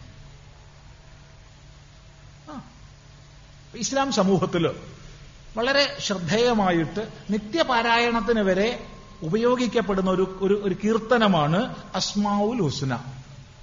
ഈ അസ്മാവുൽ ഹുസ്നയുടെ തൊണ്ണൂറ്റിയൊമ്പത് പേരുകൾക്ക് തുല്യമായിട്ട് വിഷ്ണു സഹസ്രനാമത്തിൽ നിന്നുള്ള പേരുകളെ എടുത്തുകൊണ്ട് ആചാര്യ വിനോബ ഭാവേജി വ്യാഖ്യാനിച്ചിട്ടുണ്ട് ഗുജറാത്തിയിൽ. വ്യത്യസ്ത നാമവിഗ്രഹങ്ങളാണ് ഇപ്പൊ റഹീമു എന്ന് പറയുമ്പോൾ അതിൽ നിന്നുണ്ടാവുന്ന ഒരു അർത്ഥവും കബീറു എന്ന് പറയുമ്പോൾ ഉണ്ടാവുന്നതും അള്ളാഹു എന്ന് പറയുന്നതും ഭിന്നമാണ്. ഒരേ തത്വത്തിന്റെ ഒരേ പരമേശ്വരന്റെ വ്യത്യസ്ത ഭാവങ്ങളാണ് ഈ മൂന്ന് പേരുകൾ സൂചിപ്പിക്കുന്നത്. അങ്ങനെ തൊണ്ണൂറ്റൊമ്പത് പേരുകളാണ്. വിഷ്ണുവിന്റെ വിശ്വം വിഷ്ണുഹു വഷത്കാരഹ ഭൂതഭവ്യ ഭവത് പ്രഭുഹു എന്ന് നമ്മൾ നാല് പേരെടുത്താൽ ഒരേ ഈശ്വരന്റെ നാല് ഭാവങ്ങളാണ് അവിടെ കാണിക്കപ്പെടുന്നത്. ഇങ്ങനെയാണ് നാമവിഗ്രഹങ്ങൾ പ്രവർത്തിക്കുന്നത്. ഇതുപോലെ തന്നെയാണ് രൂപവിഗ്രഹം. നമുക്ക് സത്വരജസ് തമോ ഗുണഭേദങ്ങൾക്കനുസരിച്ച് കോടാനുകോടി ദേവതകളുടെ വ്യത്യസ്ത രൂപങ്ങളുണ്ട്. അത് ഗുണത്തെ സൂചിപ്പിക്കുന്നതാണ്. സാത്വിക രാജ- രാജസിക താമസിക ഗുണങ്ങളുടെ വ്യത്യസ്ത മിക്സുകൾ ആ അതുപോലെ ക്രിസ്തീയ ആരാധനാ സമ്പ്രദായത്തിൽ കുരിശുകൾ കുരിശ് മാത്രമല്ല പുണ്യാളന്മാരുടെ രൂപങ്ങൾ ഒക്കെ ആരാധനാമൂർത്തികളാണ്. അവിടെയൊക്കെ വഴുതിരി കത്തിച്ച് മുട്ടുകുത്തി പ്രാർത്ഥിക്കാം. അങ്ങനെയുള്ള ദൈവങ്ങളുടെ പട്ടിക കൂടി വരുന്നുണ്ട്. ഓരോ കൊല്ലവും വത്തിക്കാനിൽ നിന്ന് പുതിയ ലിസ്റ്റ് ഇങ്ങനെ പ്രസിദ്ധീകരിക്കപ്പെടുന്നുണ്ട്. അവരൊക്കെ പ്രാർത്ഥിക്കാം. ഇതൊക്കെ പുതിയ ദൈവങ്ങളുടെ ലിസ്റ്റിൽ കൂട്ടി കൂട്ടി കൂട്ടി കൊണ്ടുവരുന്നുണ്ട്. നമുക്കങ്ങനെ കൂട്ടേണ്ട ആവശ്യമൊന്നുമില്ല. ഇപ്പൊ തന്നെ ഇഷ്ടം പോലെ ഉണ്ട്. കോടാനുകോടിയുണ്ട്. എന്തിനാ ലിസ്റ്റ് കൂട്ടണത്? കൂട്ടിയാ ഒട്ടും വിരോധവും ഇല്ല. അപ്പൊ കുരിശ് തുടങ്ങിയത് വിഗ്രഹമാണ്. ഒരു തത്വത്തെ ബോധിപ്പിക്കുന്നതാണ്. ഇസ്ലാമിക സമൂഹത്തിലുണ്ട്. ചിലരിത് പറഞ്ഞ് അംഗീകരിച്ചെന്ന് വരില്ല. എങ്കിൽ പറയട്ടെ ഒരു ദേവാലയത്തിൽ പോകുന്നത് ഏറ്റവും പുണ്യമായൊരു കർമ്മമാണ്. ലോകത്തിന്റെ വിവിധ ഭാഗങ്ങളിലുള്ളവർ പ്രതിദിനം നമസ്കരിക്കുന്ന സമയത്ത് ആ ദേവാലയത്തെ ലക്ഷ്യമാക്കിയിട്ടാണ് നമസ്കാരക്രിയ ചെയ്യുന്നത്. എന്തിനാപ്പത്? ജീവിതത്തിൽ ഒരിക്കലെങ്കിലും അവിടെ പോകുന്നത് ധന്യതയാണ്. നിർബന്ധമില്ലെങ്കിലും. പോണ സമയത്ത് എന്താ ചെയ്യണത്? നമ്മൾ യജ്ഞം ചെയ്യുന്ന സമയത്ത് വസ്ത്രം ധരിക്കുന്നത് പോലെ അങ്ങനെ ഇങ്ങനെ. വെള്ള വസ്ത്രം ധരിച്ച് പ്രദക്ഷിണം ചെയ്ത് പ്രദക്ഷിണം ചെയ്ത് ശ്രദ്ധിക്കുക. തീർത്ഥജലം കൊണ്ടുവന്ന് നമസ്കരിച്ചിട്ടാണ് അവിടെ ഹജ്ജ് പൂർത്തിയാക്കുന്നത് എന്നല്ല ചെകുത്താന്റെ ഒരു വിഗ്രഹത്തെ കല്ലെറിഞ്ഞ് ആരാധന ചെയ്യുന്നുണ്ട്. അപ്പൊ ഒരു വിഗ്രഹത്തെ നമസ്കരിക്കുകയും മറ്റൊരു വിഗ്രഹത്തെ കല്ലെറിയുകയും ചെയ്തുകൊണ്ട് ഞങ്ങൾക്ക് വിഗ്രഹോപാസന ഇല്ല എന്ന് പറഞ്ഞാൽ അബദ്ധമല്ലേ? ആലോചിച്ച് നോക്കൂ. അതുകൊണ്ട് എല്ലാ മതങ്ങളിലും വിഗ്രഹങ്ങളുണ്ട്. എന്നാൽ ഈ വിഗ്രഹങ്ങൾക്കുപരി നമ്മൾ എത്തിച്ചേരണം. അത് വിഗ്രഹങ്ങളിലൂടെയാണ്. ഇത് സ്വയം അനുഷ്ഠിച്ചുകൊണ്ട് മറ്റുള്ളതിനെ നിന്ദിക്കുക എന്നുള്ള ആഭാസമാണ് പലപ്പോഴും നടക്കുന്നത്. ഇത് പറയുമ്പോൾ നമ്മളെ മനസ്സിൽ ഓർമ്മ വരുന്നത് ഇങ്ങനെ ഓർമ്മ വന്നു കഴിഞ്ഞാൽ കടലാസ് പിന്നെ ബാക്കിയുള്ള ഒന്നും എടുക്കില്ല കേട്ടോ. പക്ഷെ ഓർമ്മ വന്നാൽ പറയാണ്ടിരിക്കുക എങ്ങനെയാ? ഓർമ്മ വരുന്നത് ഒരു ഇരുപത്തിയാറ് കൊല്ലങ്ങൾക്ക് മുമ്പുള്ള ഒരു സംഭവമാണ്. തൊള്ളായിരത്തി തൊണ്ണൂറ്റി ഒന്നിൽ വയനാട്ടിൽ പുൽപ്പള്ളിക്ക് അടുത്ത ഒരു ക്ഷേത്രത്തിലേക്ക് നമ്മളെ ക്ഷണിച്ചു. ചെല്ലാം എന്ന് പറഞ്ഞു. അങ്ങനെ അവർ പറഞ്ഞു പകലൊക്കെ ചിദാനന്ദ സ്വാമിയുടെ ക്ലാസ് ആണ് വൈകുന്നേരം ഒരു സാംസ്കാരിക സമ്മേളനം ഉണ്ടെന്ന് പറഞ്ഞിരുന്നു. രണ്ടിലും പങ്കെടുക്കാന്ന് പറഞ്ഞു. നോട്ടീസ് അയച്ചു തന്നപ്പോ പകലത്തെ ക്ലാസിന്റെ നോട്ടീസ് മാത്രമേ ഉള്ളൂ. ഞാൻ വിചാരിച്ചു സാംസ്കാരിക സമ്മേളനം ഒഴിവാക്കിയിട്ടുണ്ടാവും. നന്നായി സന്തോഷം. അവിടെ ചെന്നപ്പോഴാ ഒരു ബിറ്റ് നോട്ടീസ് തരുന്നത്. അപ്പൊ എന്താ സാംസ്കാരിക സമ്മേളനം എന്നാണെങ്കിൽ അതിലൊരു ക്രിസ്ത്യൻ വികാരിയുണ്ട് ഒരു മുസ്ലിം മുസ്ലിയാരുണ്ട് ഓക്കെയാ അപ്പൊ തുടക്കം തന്നെ ചിദാനന്ദപുരി സ്വാമിയാ. അപ്പൊ ഞാൻ പറഞ്ഞു ഞാൻ ഒരു മനുഷ്യനാന്നാ ഞാൻ സ്വയം വിചാരിക്കണത് കിട്ടുമോ രാവിലോട്ട് വൈകുന്നേരം വരെ പ്രസംഗിച്ചു കഴിഞ്ഞാൽ പിന്നുള്ളതിനും ആദ്യമാണോ അത് അവസാനം വെച്ചാൽ ഞാൻ സംസാരിക്കാട്ടോ പറഞ്ഞു. അയ്യോ സ്വാമിജിയൊക്കെ അത് പോട്ടെ ബഹുമാനം ബഹുമാനമുള്ളതും കാണിക്കണതൊക്കെ നമുക്ക് മനസ്സിലാവും. അതിന്റെ ആവശ്യമൊന്നുമില്ല. അവസാനം ആഴ്ച പറയാമെന്ന് പറഞ്ഞു. ഏതായാലും അന്ന് അവിടെ വന്ന ക്രിസ്ത്യൻ പുരോഹിതൻ കാഷായ വസ്ത്രം ധരിച്ചിട്ടാ വന്നത്. ഇത് കഥയല്ല. അന്ന് അദ്ദേഹം പറഞ്ഞു ഈ പരിപാവനമായ ക്ഷേത്ര സങ്കേതത്തിലേക്ക് വരുന്നത് കൊണ്ടാണ് ഞാൻ ഈ കാഷായ വസ്ത്രം ധരിച്ചു വന്നത്. എന്ന് പറഞ്ഞാൽ തുടങ്ങിയത്. ചിലർക്ക് ഈ പ്രസംഗത്തിൽ ഒരുപാട് ആൾക്കാരെ മുമ്പ് കണ്ടാൽ ആവേശം കൂടും. അങ്ങനെ അദ്ദേഹത്തിന് ആവേശം കൂടിക്കൂടി വിഗ്രഹാരാധനയെ നിന്ദിച്ചുകൊണ്ടാ പ്രസംഗിച്ചത്.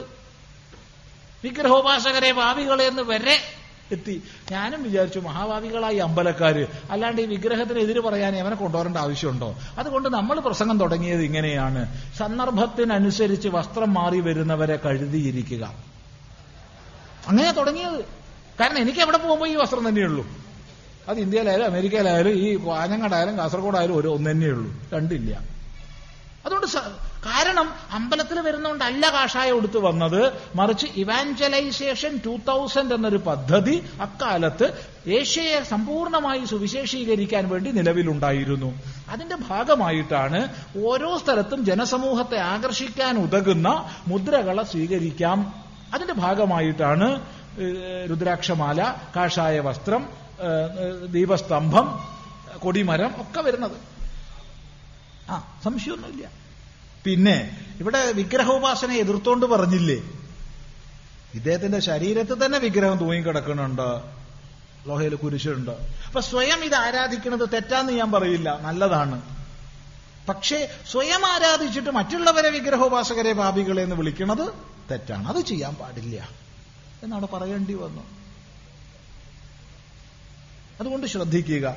വിഗ്രഹത്തിലൂടെ അല്ലാതെ നാമരൂപരഹിതമായ തത്വത്തെ അനുസന്ധാനം ചെയ്യാൻ പ്രാഥമിക തലത്തിൽ മനുഷ്യന് സാധിക്കില്ല എന്ന് മനസ്സിലാക്കുക. അടുത്ത കാലത്തായി നമ്മുടെ കോളേജ് വിദ്യാർത്ഥിനികൾ പ്രണയക്കുരുക്കിൽപ്പെട്ട് മതംമാറ്റത്തിന് വിധേയമാകുന്ന പ്രവണത കൂടി വരുന്നു. ഇത് ഹൈന്ദവ സംസ്കാരം അവരുടെ ഉള്ളിൽ ഇല്ലാത്തത് കൊണ്ടാണ് ഈ വിഷയം നേരത്തെ പ്രതിപാദിച്ചു കഴിഞ്ഞതാണ്. ധാരാളം കുട്ടികളെ ആശ്രമത്തിൽ കൊണ്ടുവരുന്നതിനെ കുറിച്ച് പറഞ്ഞിട്ടുണ്ട്. ഒറ്റ കാരണമേ ഉള്ളൂ അറിവില്ലായ്മയാണ്. ധർമ്മശാസ്ത്രത്തിൽ അറിവുണ്ടാക്കുക അതേ പറയാനുള്ളൂ. പിന്നെ വേറൊന്നുകൂടി ചോദിക്കട്ടെ. ഒരു പാലത്തിന് ഇവിടുന്ന് അങ്ങോട്ട് പോവാച്ചാൽ അവിടുന്ന് ഇങ്ങോട്ടും വന്നൂടെ? ഇല്ല. ഒരു പാലത്തിൽ ഒരു ഭാഗത്തേക്ക് മാത്രം അങ്ങനെ ഈ എന്താ പറയേണ്ടത്? സിംഗിൾ വേട്ട വാൽവ് ഉണ്ടല്ലോ അതാണോ? അങ്ങോട്ട് മാത്രം പോവും അങ്ങോട്ട് വരാതിരിക്കുക. ഏ ഈ ചെറുപ്പക്കാർക്കൊക്കെ എന്താ പണി? എനിക്ക് മനസ്സിലാവണില്ല. എന്നിട്ട് ഈ ഒരു തരം ദയനീയ ഭാവത്തിൽ നമ്മുടെ ഇത്ര സഹോദരിമാരെ കൊണ്ടുപോയി. എടാ നിനക്ക് കൊണ്ടുപോകൂടെ പത്തണത്തിന് അങ്ങോട്ട്? നിനക്കെന്താ പണി? അല്ല സ്വാമി അക്രമം പറഞ്ഞു അക്രമല്ലേ? അങ്ങോട്ടും ഇങ്ങോട്ടൊക്കെ ഒരുപോലെ വേണമെന്നാ പറഞ്ഞേ. എപ്പോഴും സംബന്ധം അങ്ങനെയല്ലേ? സംബന്ധക്കാരാവുമ്പോ അങ്ങോട്ടും ഇങ്ങോട്ടും ഒരേ സ്നേഹം വേണ്ടേ? ഇത് സ്നേഹമൊക്കെ ഒരു പക്ഷത്തേക്ക് മാത്രം മതിയോ? കുറച്ച് സ്നേഹമൊക്കെ നമുക്കുണ്ടാവണേ. എന്നിട്ട് ചില ആൾക്കാരെ വിചാരിച്ചു ഇതാനന്ദപുരസ്വാമി എന്നൊക്കെ പറഞ്ഞ പ്രേമത്തിന് എതിരാന്നാ എന്നിട്ട് ചില ആൾക്കാർ പറയും സ്വാമി എന്റെ മോൾക്ക് ഒരു പ്രേമുണ്ട്. സ്വാമി അതൊന്നും ഉപദേശം ഇല്ലാണ്ടാക്കി തരണം. ഞാൻ പ്രേമത്തെ ഇല്ലാണ്ടാക്കുന്ന ആളാ. എന്താ നിങ്ങൾ വിചാരിച്ചേ? മനുഷ്യ മനസ്സിന്റെ ഏറ്റവും ഉദാത്തമായ ഭാവമാണ് പ്രേമം. ആ പ്രേമിക്ക ഉണ്ണി നിന്നെ ദ്വേഷിക്കുന്ന ജനത്തെയും. പിന്നെന്താ പ്രശ്നം? പ്രേമിക്കൂ. എന്താ കുഴപ്പം? കുറച്ച് അങ്ങോട്ടും കുറച്ചും ഇങ്ങോട്ടും ഒക്കെ വരട്ടെ. ഒരു ബാലൻസ് ഉണ്ടാവുകയെ. എന്നിട്ട് ഇങ്ങനെ ചോദിക്കുക. ഹിന്ദു സമൂഹം എന്ത് ചെയ്യുന്നു? കഷ്ടം. മഹാകഷ്ടം. ഇന്ന് കേരള സർക്കാരിന്റെ പ്രധാന വരുമാന മാർഗമാണ് കേരളത്തിലെ മഹാക്ഷേത്രങ്ങൾ. കൊണ്ടടം ശീലിച്ചിട്ടല്ലേ ഭണ്ഡാരത്തിൽ അതുകൊണ്ട് ഇവിടെയൊക്കെ ഇഷ്ടംപോലെ കമ്മിറ്റിക്കാർ ട്രസ്റ്റുകളൊക്കെ നടത്തുന്ന ക്ഷേത്രങ്ങൾ ഉണ്ടാവും അവിടെ ഇടൂ പൈസ. ഗവൺമെന്റ് നടത്തുന്ന ക്ഷേത്രത്തിൽ പൈസ ഇടാണ്ടിരിക്കൂ. അവിടെ പോയി പ്രാർത്ഥിക്കുക ഭഗവാനെ നീ ഒന്ന് സ്വയം മോചിതനാക്. ഗുരുവായൂരപ്പ നീ രക്ഷപ്പെട്. എന്നിട്ട് ഞാൻ പണ്ടാരത്ത് പൈസ ഇടാം. ഭഗവാനെ ശബരിമല ധർമ്മശാസ്താവേ നീ ഒന്ന് രക്ഷപ്പെട്. എന്നിട്ട് ഞാൻ പണ്ടായിരുന്നു എന്താ പറഞ്ഞാൽ കുഴപ്പം? ഒരു കുഴപ്പം- ഒരു കുഴപ്പമില്ല ഒരു കുഴപ്പമില്ല പാവപ്പെട്ട ഹിന്ദുക്കൾ സ്വരുക്കൂട്ടി വെക്കുന്ന പണം കാണിക്കയായി നൽകുന്നതിലൂടെയും മറ്റു വഴിപാടുകളിലൂടെയുമാണ് ക്ഷേത്രങ്ങളിൽ വരുമാനം വരുന്നത്. പ്രത്യേകിച്ച് ശബരിമല പോലുള്ള ക്ഷേത്രങ്ങളിൽ ഒരു ദിവസം തന്നെ ഒരേ വഴിപാട് ലക്ഷക്കണക്കിന് ആളുകൾ നടത്തുന്നു. ഇത്തരം വഴിപാടുകൾ ആചാര പ്രാധാന്യമുള്ളവയാണോ അതോ ഹിന്ദുവിന്റെ പണം സർക്കാരിലേക്ക് എത്താനുള്ള ഒരു എളുപ്പ വഴി മാത്രമാണോ സ്വാമിജി ഒരു മാർഗദർശനം തരണമെന്ന് അപേക്ഷിക്കുക? വഴിപാട് നടത്തണം എന്നുള്ളൊരു നടത്തിക്കൊള്ളൂ നടത്തണ്ട എന്നുള്ളൊരു നടത്തണ്ട. അതിനെക്കുറിച്ച് ചിദാനന്ദപുര സ്വാമി എന്ത് പറയാനാ? പക്ഷെ ഒന്ന് പറയട്ടെ ഈ നട്ടല്ലെന്നൊരു സാധനം ഇവിടെ തേഞ്ഞു പോവാണ്ട് സൂക്ഷിച്ചാൽ നല്ലതാ. കാരണം അതില്ലാത്തൊരു വർഗമായതുകൊണ്ടാണ് നമ്മുടെ മാത്രം ആരാധനാലയങ്ങളെ സർക്കാർ സ്വാധീനത്തിൽ വയ്ക്കുന്നത് പക്ഷേ ഇത് കേരളത്തിലെ മാത്രം പ്രശ്നമല്ല. അത് പ്രത്യേകം ശ്രദ്ധിക്കണം. ചിലത് കേരളത്തിലെ അതത് കാലത്തെ കോൺഗ്രസ് ഗവൺമെന്റ് മാർക്സിസ്റ്റ് ഗവൺമെന്റ് പറഞ്ഞ് കുറ്റം പറയാൻ നല്ല നാവാ. തെറ്റ്. ഇത് മൊത്തം ഭാരതത്തിൽ ഭാരത സർക്കാർ മാറ്റം വരുത്തേണ്ടുന്ന വിഷയമാണ്. കാരണം കേരളത്തിൽ മാത്രമല്ല ദേവസ്വം ഭരണം. തമിഴ്നാട്ടിലുണ്ട് കർണാടകത്തിലുണ്ട് ആന്ധ്രയിലുണ്ട് മഹാരാഷ്ട്രയുടെ പല ഭാഗങ്ങളിലുണ്ട് അതായത് ബ്രിട്ടീഷുകാർ നേരിട്ട് ഭരണം നിർവഹിച്ച സ്ഥലങ്ങളിൽ നാട്ടുരാജാക്കന്മാർ അവരുടെ ഭൂമി ബ്രിട്ടീഷിൽ അടിയറ വെച്ചപ്പോ സ്വാഭാവികമായി അതിലുൾപ്പെട്ട ക്ഷേത്രങ്ങളും വന്നു. ആ ക്ഷേത്രങ്ങളുടെ പരിപാലനത്തിന് വേണ്ടിയിട്ടാണ് ബ്രിട്ടീഷ് ഗവൺമെന്റ് നല്ല ഉദ്ദേശത്തോടുകൂടി അത് നശിച്ചു പോകരുത് എന്ന ലക്ഷ്യത്തോടുകൂടി പ്രത്യേകിച്ച് എൻഡോമെന്റ് ആക്ടുകൾ രൂപപ്പെടുത്തിയത്. അതിൽ ഏറ്റവും നല്ലൊരു കാര്യം ബ്രിട്ടീഷുകാർ ചെയ്തത് ദേവനെ മൈനറായിട്ട് പ്രഖ്യാപിച്ചു. മൈനർ പ്രോപ്പർട്ടി ഒരു കാലത്തും നശിക്കാതിരിക്കാൻ വേണ്ടിയിട്ട്. പിന്നീട് സ്വാതന്ത്ര്യാനന്തരം അത് നിലനിന്നു. പിന്നീട് ഭരണഘടനാ ഭേദഗതിയിലൂടെ ഇന്ത്യ മഹാരാജ്യം സെക്കുലർ സ്റ്റേറ്റായി മാറി. സെക്കുലർ ആയി കഴിഞ്ഞാൽ ഒരു മതത്തിന്റെ സ്ഥാപനം മാത്രം സർക്കാർ നടത്തുന്നത് അന്യായമാണ് അനീതിയാണ്.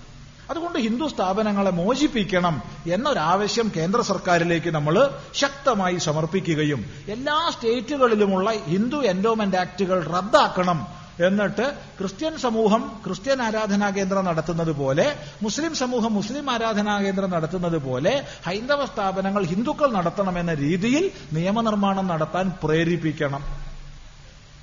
ഇത് നിർബന്ധമാണ്. കാരണം ഇത് പലരും ഈ തത്വം മനസ്സിലാക്കാതെ അതത് കാലത്തുള്ള സ്റ്റേറ്റ് ഗവൺമെന്റിനെ മാത്രം കുറ്റം പറയും. അത് ശരിയല്ല. ഒരിക്കലും ശരിയല്ല. സദാശിവ സമാരംഭം ശങ്കരാചാര്യ മധ്യമം അസ്മദാചാര്യ പര്യന്തം വന്ദേ ഗുരു പരമ്പരാം. ഈ ശ്ലോകത്തിൽ വ്യാസഭഗവാനെ കൂടി ഉൾപ്പെടുത്തണ്ടേ. ഒരു വിരോധമില്ല ഉൾപ്പെടുത്തിക്കോളൂ. ആരെ ഉൾപ്പെടുത്തിക്കോളൂ. പക്ഷെ പരമ്പരാഗതമായിട്ട് ആചാര്യന്മാർ ചൊല്ലി തന്നതല്ലേ ശിഷ്യന്മാർ കേട്ട് പഠിക്കുക. അതല്ലേ ശിഷ്യന്മാർ ചൊല്ലുക. അതുകൊണ്ട് അങ്ങനെയുണ്ട്. ഇത് തന്നെ സദാശിവ എന്നുള്ളത് മാറ്റിയിട്ട് നാരായണ സമാരംഭം എന്ന് പാഠമുണ്ട്. നാരായണ സമാരംഭം ശങ്കരാചാര്യ മധ്യമം എന്നുണ്ട്. ശങ്കരാചാര്യ എന്നുള്ളതിന് പകരം വ്യാസശങ്കര മധ്യമം എന്നുണ്ട്. ഇങ്ങനെ അനേക പാഠങ്ങളുണ്ട്. ഏത് പാഠമാണോ അത് ചൊല്ലിക്കോളൂ. ഇനിയിപ്പോ അസ്മദാചാര്യ പര്യന്താം എന്ന് ചൊല്ലിയ എല്ലാവരും ഉൾപ്പെട്ടുന്നേ കാരണം എന്റെ ആചാര്യൻ വരെ എത്തി നിൽക്കുന്ന ഗുരുപരമ്പര എന്ന് പറഞ്ഞാൽ പറഞ്ഞതും പറയാത്തതുമായ എല്ലാവരും അതിൽ ഉൾപ്പെട്ടു. അപ്പൊ എല്ലാവരുടെയൊക്കെ പേര് പറയാൻ പറ്റുമോ വ്യാസോച്ചിഷ്ടം ജഗത്സർവം എന്നും പറയുന്നുണ്ടല്ലോ. അപ്പോൾ ഇത് വ്യാസശങ്കര മധ്യമം എന്നായാൽ കൂടുതൽ നന്നാവില്ലേ? ചൊല്ലിക്കോളൂ. ഒരു വിരോധവും ഇല്ല. ഒരു വിരോധമില്ല ചൊല്ലിക്കോളൂ. പക്ഷെ അസ്മദാചാര്യ പര്യന്ത എന്ന് പറഞ്ഞാൽ എല്ലാം ഉൾപ്പെട്ടുമില്ലേ ആ. പുതുതായി രൂപീകരിച്ച വെള്ളരിക്കുണ്ട് താലൂക്കിലെ ബളാൽ എന്ന സ്ഥലത്ത് ഹിന്ദുമതത്തിൽ നിന്നും ക്രിസ്ത്യൻ മതത്തിലേക്ക് മാറിയ ഓമന എന്ന സ്ത്രീയുടെ വീട്ടിലെ മാതാവിന്റെ രൂപത്തിൽ നിന്ന് അത്ഭുതകരമായ എണ്ണ ഒഴുകി അതാപ്പ എണ്ണ. ഈ എണ്ണ എണ്ണ പിടികിട്ടി. എണ്ണ അറിയില്ലേ നമ്മൾ കേട്ടിട്ടുണ്ട് എണ്ണയെ കുറിച്ച് എണ്ണയെ കുറിച്ച് കേട്ടോണ്ടാണ് നേരത്തെ പ്രഭാഷണത്തിൽ പറഞ്ഞത്. അതുകൊണ്ട് നല്ലോണം തേച്ചു കുളിച്ചോളൂ. അല്ലാണ്ട് എന്താ പറയുക നല്ലോണം തേച്ചു കുളിക്കുക. എടാ ഈ മാതാവിന്റെ പ്രതിമയിൽ എണ്ണ വരുമോ യുക്തി വേണ്ടേ? ഗണപതി പാൽ കുടിക്കുകയോ യുക്തി വേണ്ടേ? ശിവലിംഗത്തിൽ നിന്ന് തേൻ വരുമോ യുക്തി ഇതൊക്കെ വിഡ്ഢിത്തം പറയുകയാണ്. ഇങ്ങനത്തെ അബദ്ധവിശ്വാസങ്ങൾ അതുപോലെ ചില ഖബറുകൾ വലുതാവുക. ഏയ് ഉണ്ടാവില്ല. ഇതൊക്കെ ഹിന്ദു മുസ്ലിം ക്രിസ്ത്യൻ സമൂഹമൊക്കെ അങ്ങനത്തെ അബദ്ധവിശ്വാസങ്ങൾ പ്രചരിപ്പിക്കുന്നുണ്ട്. നമുക്ക് കുറച്ച് യുക്തിബോധം വേണം. അതുകൊണ്ട് യുക്തിക്ക് നിരക്കാത്തത് സ്വീകരിക്കാതിരിക്കുക. പക്ഷെ ഇതൊക്കെ പറഞ്ഞും കൊണ്ടായി മതം മാറ്റം നടത്തുന്നത് ഇക്കാലത്തൊന്ന് ആലോചിച്ചിട്ട് എന്തൊരു കഷ്ടം. അതിപ്പോ എങ്ങനെയാ ചോദിച്ചാലേ ഈ സാക്ഷ്യം പറച്ചിലൊക്കെ ഉണ്ടേ. അവിടെ പോയി ധ്യാനിച്ചപ്പോ എനിക്ക് ഇന്ന രോഗം മാറി എന്നും പറഞ്ഞിട്ട് നീറ്റ് നടക്കാൻ വയ്യാത്ത ആൾ നീറ്റ് ഓടുക സ്റ്റേജിന്റെ മുകളിൽ നിന്ന് ഇതൊക്കെ ഉണ്ട്.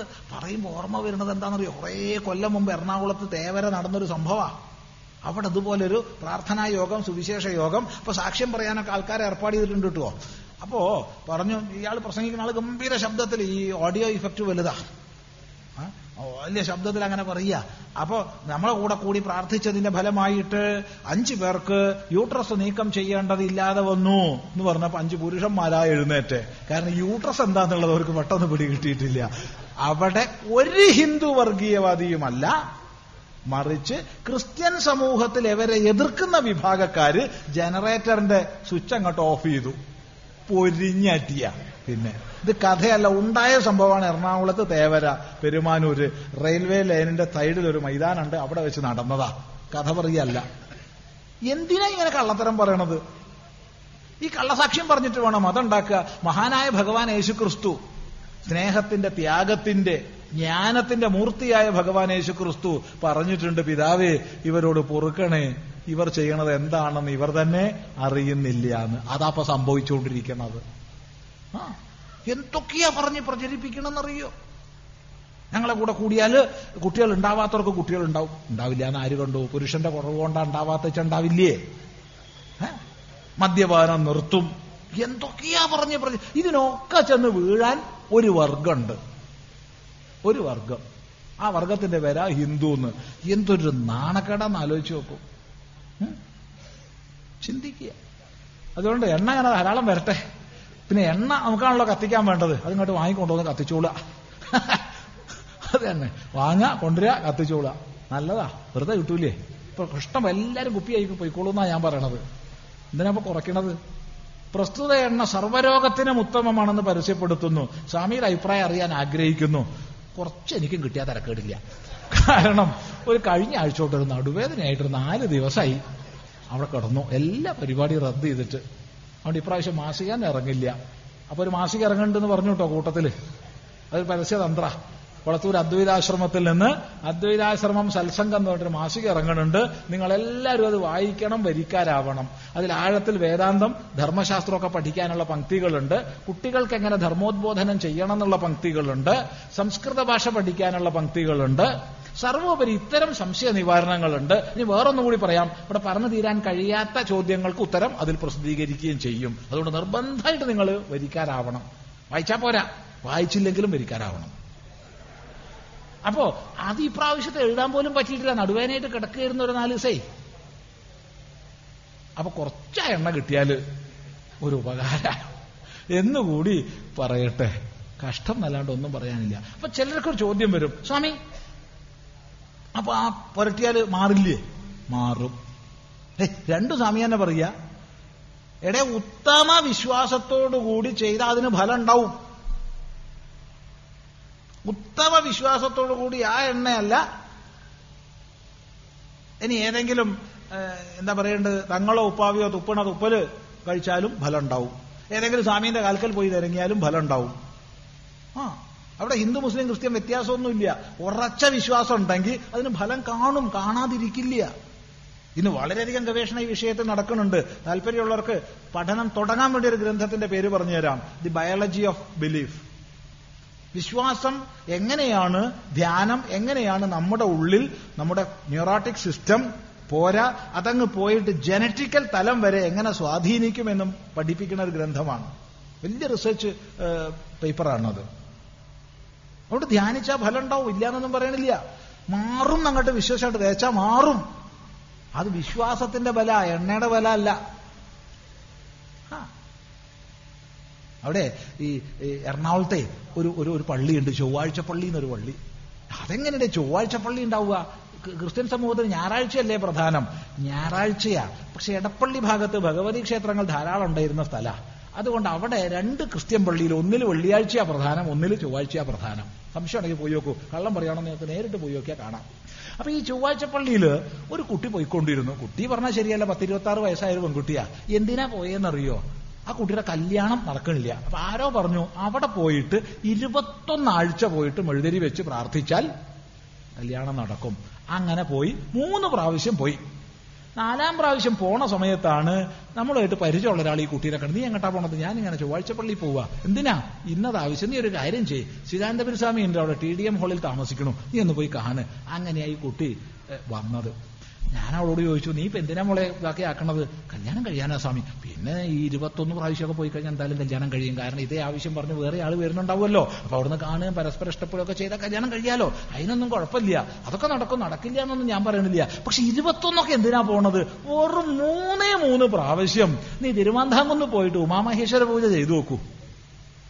നടക്കൂ സ്വാമി. നടക്കും. നടക്കാം എന്നല്ല. നടക്കും.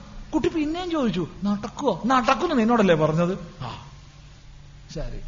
സ്വാമിക്ക് നല്ല ഉറപ്പുണ്ടോ? എനിക്കൊരു ഉറപ്പില്ല പക്ഷെ അക്കുട്ടിക്ക് ഉറപ്പുണ്ടാവാൻ വേണ്ടിയിട്ട് പറഞ്ഞതാ. ഒന്നെങ്കിലും അങ്ങോട്ട് പോണത് ഇല്ലാണ്ടായാൽ നന്നായില്ലേ എന്ത് നിങ്ങൾ വിശ്വസിച്ചാലും കൊള്ളാം ഇല്ലെങ്കിലും കൊള്ളാം. ഈ കുട്ടി അങ്ങാടിപ്പുറത്ത് തിരുവനന്തപുരത്ത് പോയിട്ട് ഉമാമഹേശ്വര പൂജ ബുക്ക് ചെയ്തു. പൂജ നടത്തിയിട്ടില്ല. എത്രയോ കൊല്ലം കഴിഞ്ഞാലേ കിട്ടുള്ളൂ. ബുക്കിംഗ് അങ്ങനെ അങ്ങനെ അങ്ങനെ ക്യൂ ആയിട്ടാ കിടക്കണത്. പക്ഷേ കാനഡയിലുള്ള ഒരു സോഫ്റ്റ്വെയർ എഞ്ചിനീയർ അയാൾ കുറച്ചായി കല്യാണമൊക്കെ ആലോചിക്കണത്. പിന്നെ തിരക്കൊന്നുമില്ല. പക്ഷെ അപ്പൊ അച്ഛന് ഈ ഡയബറ്റീസ് കുറച്ച് കൂടുതലായിട്ട് ചില പ്രശ്നങ്ങളൊക്കെ. അച്ഛൻ ഒറ്റ ആഗ്രഹം മകൻ ഇപ്രാവശ്യം ലീവിൽ വരുമ്പോൾ നല്ലൊരു കുട്ടിയെ കണ്ടുപിടിച്ച് കല്യാണം കഴിക്കണം.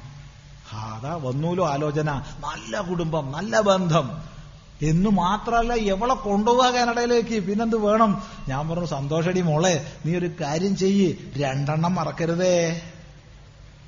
അർത്ഥം മനസ്സിലായില്ലേ? ഒന്ന് ബുക്ക് ചെയ്ത് കാര്യം നടന്നപ്പോ രണ്ട് മറക്കരുതേ നീ മൂന്നും ഞാൻ മൂന്നും ബുക്ക് ചെയ്തിട്ടേ പോകുള്ളൂ സ്വാമി അവൾ പറഞ്ഞു. കല്യാണം നടന്ന് ഭംഗിയായിട്ട് പോവുകയും ചെയ്തു കാനഡയിലേക്ക്. ഇത് കഥ പറയല്ല ഉറച്ച വിശ്വാസത്തോട് ചെയ്യൂ. ഉറച്ച വിശ്വാസത്തോടു കൂടി അതിപ്പോ ആ എണ്ണനെ വേണമെന്നില്ല. ഓർത്ത വിശ്വാസത്തോടെ ഏത് എണ്ണയാലും മതി.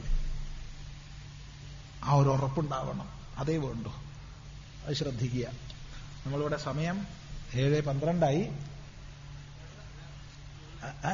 ഏഴ് മണി മതിയല്ലോ. അല്ലേ കുറെ നേരത്തെ ഒക്കെ വന്ന ആൾക്കാരല്ലേ? ഏഴ് മണി ഒക്കെ മതി. പന്ത്രണ്ട് മിനിറ്റ് പതിയായി എന്നാകുമ്പോ എനിക്ക് തോന്നണത്. ഏഹ് ഇവിടെ കുറെ കടലാസുണ്ട്. മാറ്റി വെക്കല്ലാതെ വഴിയില്ല.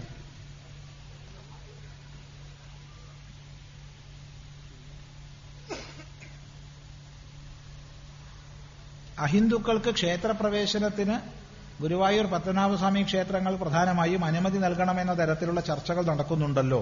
യേശുദാസിൽ അനന്തപത്മനാഭസ്വാമി ക്ഷേത്രത്തിലേക്ക് പ്രവേശിക്കാൻ അനുമതി നൽകുകയും ചെയ്തു. ക്ഷേത്രപ്രവേശനം അനുവദിക്കണമെന്നാണ് പല ഹിന്ദു സംഘടനകളുടെയും നിലപാട്. പക്ഷേ ശ്രീ പത്മനാഭസ്വാമി ക്ഷേത്രത്തിൽ അനന്തമായ നിധിശേഖരമുണ്ടെന്ന വാർത്ത വന്നപ്പോൾ ഇത് ഹിന്ദുക്കളുടെ മാത്രമല്ല മുഴുവൻ മലയാളികളുടേതുമാണെന്നും സംസ്ഥാനത്തിന്റെ വികസനത്തിന് ഉപയോഗിക്കണമെന്നും ചിലർ വാദിച്ചു. ഇപ്പോൾ തന്നെ ദേവസ്വം ബോർഡിന്റെ വരുമാനം സർക്കാർ ക്ഷേത്രേതര ആവശ്യങ്ങൾക്ക് വിനിയോഗിക്കുന്നതായി തെളിഞ്ഞിരിക്കെ. അഹിന്ദുക്കൾക്ക് പ്രവേശനം അനുവദിച്ചാൽ ക്ഷേത്ര വരുമാനത്തിന്റെ ഒരു പങ്ക് തങ്ങൾക്ക് അവകാശപ്പെട്ടതാണെന്ന വാദവുമായി മതന്യൂനപക്ഷങ്ങൾ വരാനിടയില്ലേ? ഇത് പോണ പോക്ക് വലിയ പോക്കാണേ. ഇവിടെ മതന്യൂനപക്ഷം എന്നുള്ളതല്ല. ക്ഷേത്രാചാര മര്യാദ പാലിക്കുകയും. ശ്രദ്ധിക്കണം. ക്ഷേത്രാചാര മര്യാദ പാലിക്കുകയും. ഞാൻ ക്ഷേത്ര വിശ്വാസിയാണെന്ന് സ്വയം ഉറപ്പുണ്ടാവുകയും അധികൃതർക്ക് ഉറപ്പ് കൊടുക്കുകയും ചെയ്യുന്ന ഏതൊരു വ്യക്തിക്കും ക്ഷേത്രത്തിൽ പോകാം എന്നുള്ളതാണ് നമ്മുടെ നിലപാട്. അത് ഹിന്ദു ക്രിസ്ത്യൻ മുസ്ലിം ഒന്നും നോക്കേണ്ട ആവശ്യമില്ല.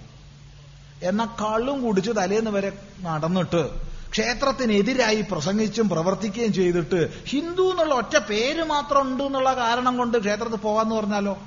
അതെങ്ങനെ അംഗീകരിക്കുക? ക്ഷേത്രം വിശ്വാസികൾക്കുള്ളതാണ്. ക്ഷേത്ര വിശ്വാസികൾക്ക് ആരാധനയ്ക്കുള്ളതാണ് ക്ഷേത്രം. ആ നിലയ്ക്ക് ഭക്തന്മാരായവർ പോകട്ടെ. ഒരു തെറ്റും അതിലില്ല. തന്റെ ഏത് നാട്ടിൽ എത്ര തിരക്കാണെങ്കിലും തന്റെ പിറന്നാൾ ദിവസം എവിടെയാണെങ്കിലും യേശുദാസ് മൂകാംബികയിലെത്തി ഒരു കീർത്തനെങ്കിലും പാടാറുണ്ട്. എന്നിട്ട് മൂകാംബിക ക്ഷേത്രത്തിന് വല്ല കുഴപ്പം വന്നു? ഭക്തന്മാര് പോട്ടെ. എന്താ കുഴപ്പം? ഏറ്റവും നല്ല ഭക്തി കീർത്തനങ്ങളെ കുറിച്ച് അല്ലെങ്കിൽ ഭക്തികൃതികളെക്കുറിച്ച് കുറിച്ച് ഓർക്കണ സമയത്ത് എന്റെ മനസ്സിൽ യൂസഫ് അലി കേച്ചേരിയുടെ അഹൈന്ദവം വരാറുണ്ട്. ഒന്നാന്തരം ഗുരുവായൂരപ്പനെ അങ്ങനെ കണ്ട് സ്തുതിക്കണ മാതിരിയാ. അതൊന്നും കണ്ടില്ല എന്ന് അടിക്കരുത്. അതുകൊണ്ട് അതിനെക്കുറിച്ച് മനസ്സിലാക്കുക. ഏതായാലും കുറേ കടലാസുകൾ മാറ്റിവെക്കുകയാണ്. മാറ്റിവെക്കുക അല്ലാണ്ട് തരല്ല ഇവയ്ക്കുള്ള മറുപടികൾ നേരത്തെ പറഞ്ഞ പോലെ മാസികയിൽ പ്രസിദ്ധീകരിക്കാം. അതുകൊണ്ട് എല്ലാവരും മാസികയിൽ വരിക്കാരാവണം എന്ന് കച്ചവടത്തിന്റെ ഒരു പരസ്യക്കാരനായിട്ട് പറയുകയാണ്. തൽക്കാലം ഉപസംഹരിക്കാം. വളരെ വളരെ സന്തോഷം. ഓം ഗുരുർബ്രഹ്മാ ഗുരുർവിഷ്ണു ഗുരുദേവോ മഹേശ്വര ഗുരു സാക്ഷാത് പരം ബ്രഹ്മ. तस्मै श्रीगुरवे नमः।